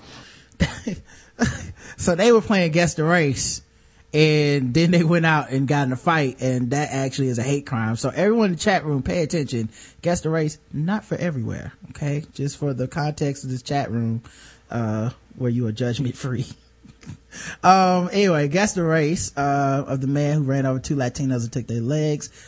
I need to give all my men liquor to enhance my tit. Oh, Lizzie. Oh, don't be, don't be down on yourself, Lizzie. Titties are unique like yes, they are. snowflakes, okay? And there can be an appreciation for every kind of boob, and you should not be down on yourself. All right. Let me get back to these guesses of the race. Uh, taco salad. Driver gave no fucks in a white BMW. White dudes hit black. Okay. No, the dudes got hit were Latino. They said that. One who probably resembles Boyd Crowder. Speaking of Herschel from The Walking Dead, so that's white. Cheese eater versus Kool-Aid sipper. Okay, okay. Um, white, same color as his car, white, black of Chief Keef neck, black. Oh, back of Chief Keef's neck. Oppressor. Oppressor. That's- oh man, that reminds me of my, my, my best friend at high school that just turned racist against white people one year. He was like, I'm Muslim now, the white devil oppressor. I'm like, dog, our best, what are you doing? We go to class with white people. What we can't go to, about? yeah, we can't go down Mark's house you talking like this. Um, beak lipped honky, Cadobas, white, same color as car white. Okay. Titties and liquor make, can make viol- make for violence though. Husband DJ for a couple clubs. But what race face you see? Um, my Abby is a picture of Obama nailing Jesus to the cross white. Oh, white, a white BMW doing that work. Driver was whiter than Danica Patrick's number one fan. One, one who is, uh, ded- who has dedicated his civilian life to protecting our borders. NASCAR fan white. Uh, uh, both, they could have brought world peace. They fought over titties instead. That's sad. That is really sad. Alcohol and titties really make fights. I, Yes. I refuse to believe this, this math. This, I think this is some more of that Republican math, uh, science from earlier, cause I don't, I don't want to live in a world like this where titties and, and alcohol equal fights. Uh, correct answer is black. It was a black dude in a white BMW that hit two Latino dudes taking their legs. So, um, now this one is just, I don't even want to do guess the race. It's just a very serious issue that's near and dear to my heart and probably one of the few things that I do, uh, separate from President Obama at. And I am worried that he's gonna, um, you know, uh, violate what I consider my rights. Okay. We already know how I feel about the death panels. He never gave me my death panels. Drones is cool. About video games. Yeah, drones is close, but I need death panels. Uh, there's a lot of old people that need to be taken out of here. They're not acting right. And if we had to threat of death panels, we can get a lot of those old people in line. But I digress. Uh, Nathan Brooks reportedly wanted to kill his parents since he was eight, and it was, and it was taking away his video games that led to him shooting them while they were asleep. Now we can play guess the race on this one if you want to. Are you serious? Mm-hmm. Yeah. Um, the 14 year old Moses Lake boy reportedly confessed to trying to kill his parents in the bedroom of their Battery Road home. Uh, he was allegedly upset with being grounded for two weeks from using any electronic devices, which included playing video games. I like how they, the article went straight to video games. You know what I'm saying? It's like, well, you probably couldn't use a computer, couldn't get on Facebook, couldn't use a phone. Phone, nope, nope. It was all video games. Video games killed his parents. That's what we want to teach you. He had received attention for being uh, late to class. Nathan Brooks told an interviewing police officer he would play games each every chance he could. He said he quit playing violent video games because he thought they were making him more violent. Jesus Christ. Oh, President Obama, please don't take our games. Moses Lake Police Sergeant Mike Williams wrote in his report, I asked him how much he played video games. He told me 24-7 up until he got his electronics taken away. When Williams asked what triggered him to shoot his parents, Brooks allegedly said it was when his father told him he would have a long day on Saturday doing chores or playing basketball. According to the, wait, and playing bat that's a punishment? Anyway, guess the race. Nathan said he had a long walk with his parents about how they were disappointed with his ongoing disobedience. He told them he had gotten into trouble for taking a credit card from his parents and his mom had said he was meeting the definition of insanity, the fact that he kept trying the same thing over and over expecting a different result. Brooks was allegedly so angry that he went to a locked plastic gun safe in a spare bedroom, pried the door open enough to grab a 22 caliber pistol from inside. He reportedly waited for about 90 minutes while listening to music while he decided whether he wanted to kill his parents. He said he was rethinking it, but he, but said ultimately the voice telling him to do it was louder than the one telling him not. What was the Mortal Kombat voice? You gonna blame that on video games too? Kill your parents. Fatality. Uh, he said, uh, he just heard over and over in his head that he would be able to do whatever he wanted if he killed his parents. Fucking kids are so goddamn Eight years old. Come on, dog. Kids are dumb as shit. No, he's 14 now when he did it. He was eight when he decided that this was a thing. Oh, he he's would like to 14 do. now. Yeah, they like they took Mario Kart at at eight, and he was like, one day, six years from now, I will have revenge. Um, he shot his dad first, then shot his mom, then shot again at his dad when his father rolled out of the bed. Nathan said he was firing at his mom and she tried to get up, so he fired at her twice more and she stopped moving. Nathan Brooks allegedly told police he got mad and things went blank, but later gave details I reportedly shot his parents when the gun was empty. Brooks reportedly went back downstairs to reload. He allegedly became scared when he heard his dad yelling and saying he was getting his uh, 40 caliber pistol and dropped the bullets at first and dropped the bullets at first. He reported running out the back door and throwing the reloaded gun in the swimming pool. Police arrived at the home after Jonathan Brooks, 38, called 911 to report that he and his wife Elizabeth Brooks, 39, had been shot by a stranger. So he didn't even know his own son had shot him. Oh, because they were sleeping, everybody waking up in a panic. You assume somebody broke into your house. Yep. You normally don't assume it's your child. Never fall asleep around white people, man. That's how everything happens. Jonathan Brooks reported waking up to the, I wonder if we're gonna get an email like, you can fall asleep around me, Rod. It's like, I know white people. It's just jokes. Uh, Jonathan Brooks reported waking up, the first shot being fired, seeing a figure standing in the doorway, rolling off the bed to grab the gun he kept under his mattress. When he was grabbing the weapon, he heard several more shots. Once he got the gun out, the figure was gone and realized his wife was shot. Um, when officers arrived at the scene, they were greeted by Jonathan Brooks and Nathan Brooks at a window. Nathan Brooks answered the door wearing only his underwear. So he basically pretended that, I guess he didn't shoot his dad. Wow. So he's, he, he, he took off his clothes, I guess, cause maybe blood spatter and evidence. Uh-huh. Investigators reported, uh, report noted two officers recognized Nathan Brooks because he played basketball on teams with the officers' sons. As the officers entered the residence, they asked Nathan where the shooter was and Nathan told them the shooter had left. Officers found six spent 22 shell cases on the living room floor, found the victims. Jonathan Brooks had been shot at least once in the head and his wife had been shot at least twice, once in the left side of the face, once in the hand. Surveillance camera, uh, a surveillance camera Jonathan Brooks set up to monitor whether Nathan Brooks was doing his chores reportedly caught the teen walking through the living room carrying the gun.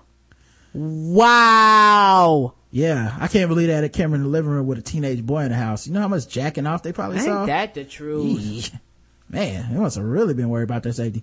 Nathan Brooks initially told police an intruder broke into the home and passed by him.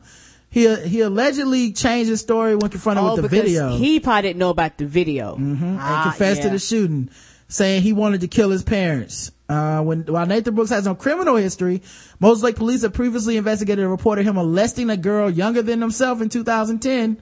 Uh, Jonathan Brooks allegedly refused to let police talk to his son about the molest- molestation accusations and charges were never filed. Rape culture. Nathan sir. was arrested Friday night. He's a, let me guess, he's an athlete, uh, and, uh, they let it go. Like, well, we can't interview him. He plays good at basketball. So I'm sorry.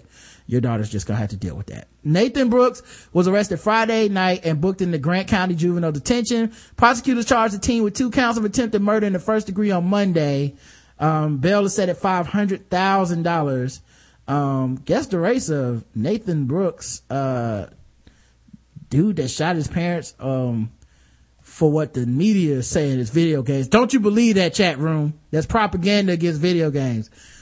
Uh, white like every video game protagonist. white and a man. Son of Sam, the dog told me do a cheese covered cracker. Sterling says, come on, Rod. Uh, I don't know what race that is. Play ball with the police's kids, white. This nigga is so white, they, they, that Dayglow paint makes him darker. Serial killer, white says, picture. See, the white devil your friend was talking about. Doesn't play as black characters because he can't identify with them white. Young dog fucker in the making white. Friend. Okay, okay, got that part, Brent. White people, white parents got surveillance. Sterling says, you know. White be crazy. Whites be crazy, says Justin. One who was a member of NIGGA. Oh, National, uh, I, I forgot my acronym I made up. What is it? Uh, National, uh, something Gamers Gaming Association. Yep. yeah. Oh, anyway, uh, National Intelligent Gamers Gaming Association. Um, rapist of mother African says dad's correct answer is, it was a white dude. It was a white dude. White people get the worst reputation with discipline for their kids, by the way. And the sad part is plenty of them that really do discipline their children. They ground them. They punish them. You know, like, like they do the things that parents are supposed to do. A lot of white kids turn out perfectly fine. Yes, and you know what? And I know some white people probably look sideways at them like, oh, y'all giving us a bad name. Well, you know what we gotta talk about that we haven't talked about yet. Sword ratchetness. Yes, sir. California Highway Patrol officers arrested a man early Monday morning after finding him with black tar heroin, meth, and a cane sword. Oh, snap. Officers say they pulled over a Mercedes for drifting in and out of its lane near Wilson Way. Uh, as they approached the car, officers say they saw the driver, Ernie Juarez, put something down his pants. Must have been his cooch pistol. Juarez was taken, put it in my caboose. Uh, Juarez was taken into custody immediately. Officers found Juarez to have some black tar heroin, about half an ounce of crystal meth, and a cane sword. So, he's living that Grand Theft Auto life. Uh, another one, not In guess the real race. life. Yeah, yep, in real life. Not another not guess the race, but you know, sword ratchetness. A heavy drinking se- session at a wake. A heavy drinking drinking session at a wake. You know, a wake like uh, at their funeral. Yes. Led to an attack in a street with a deadly samurai sword. How? Oh shit. How? It's like, oh, I just miss him s- so much. Gone too soon. I just gotta cut somebody. Uh, Andrew Mingo and the victim Michael Wolverson had been at the Chatham uh, home of Susan Cullinane, whose son had died the month before. While there, Mr. Wolverson, whose partner was Mrs. Cullen, Cullinane's daughter, Tracy, and 48-year-old Mingo were involved in a tussle. Keith Yardy, prosecuting, told Maidstone, Maidstone Crown Court both men left the house in Luton Road and Mingo went to an address where he was staying. Mr. Wolverson was still angry and after walking home towards uh, Chatham Hill, he went to talk about talk to Mingo about what happened earlier. But Mingo emerged from the house brandishing a sword. Now see, conversation over, right? Ain't that the truth? So he came out the house with the sword and he threatened, I'm going to kill you. The victim put his left arm up to protect his head and was cut on the wrist. A neighbor gave first aid and the police were called, uh, late, uh, on August 31st of last year. Uh, he was jailed for 21 months after admitting assault, assault causing actual bodily harm and having an offensive weapon. Um, just more sword ratchetness, man. People with swords can't wait to use them, people. You gotta be careful around these motherfuckers. We don't have any laws on the books to stop them. Okay. We don't treat swords seriously. And this happened overseas. This isn't even America. All right. Couple more guest race and we're gonna get out of here. Gotta wrap this up. Coupon rejected. Walmart shopper pulls out a gun. Oh shit. Mm-hmm. Angered that a Walmart employee refused to honor her dollar off coupon. Did it expire? Mm-hmm. Mm-hmm. A Florida woman allegedly retrieved a handgun from her car and waved the weapon at several store employees. After having a coupon bid rejected, uh, what's her, uh, oh wait, the confrontation at the Crawford store began Friday afternoon when Fr- Mary Frances Allday, 61, she was probably like, I got all day to cause some drama up in here. All day. Uh, she sought to use an internet coupon. All day became extremely upset when a Walmart assistant manager, Tracy Stockslager, wow, you really do not need a better, better name. I can't think of a better name for a Walmart employee. Stockslager? Mm-hmm. Oh, the jokes, man. Slacking on that stocking. I believe that. I believe that too. Told her of the retailer's policy not to accept such online coupons according to Sheriff's Office County, Sheriff's, uh, Wallacoola County Sheriff's Office report. After having her coupon bid rejected all day, allegedly called Stockslager a bitch and other foul names, and intentionally struck the worker with a shopping cart.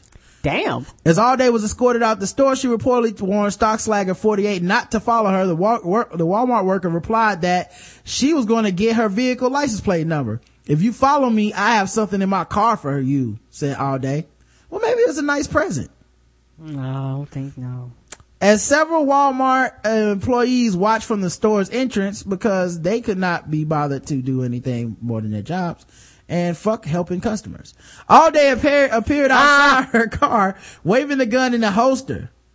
All day then removed the weapon, a loaded Smith & Wesson 38 special with, from the holster and pointed at all the store's employees and, started, and stated, I have something for y'all. Oh shit now. I think it, uh, maybe she's trying to give them the gun. And is it, is it, I that stupid question. Is the 38 special the name of the gun or that's Yes. just, uh, oh, so it's a gun called a 38 special. Yeah.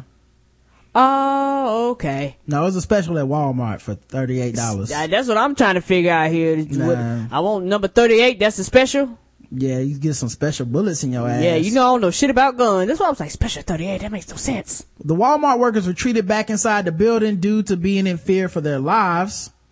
Uh, Allday who fled the Walmart parking lot in a 2011 Ford Escape was subsequently pulled over. I guess she wasn't able to escape in her Ford. hmm Up top. hmm Quite clever. Uh, she was pulled over by sheriff deputies who asked her to step fire if there was a firearm in the SUV. Yes, I have a concealed weapons permit and you are not taking my gun. Asked about the gun's location, she said, you are not taking my gun.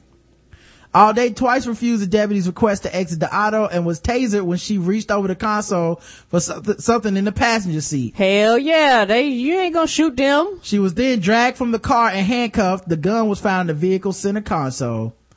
Seen in the above mug shot, she charged with four counts of aggravated assault with a deadly weapon. Guess the race of Mrs. Allday.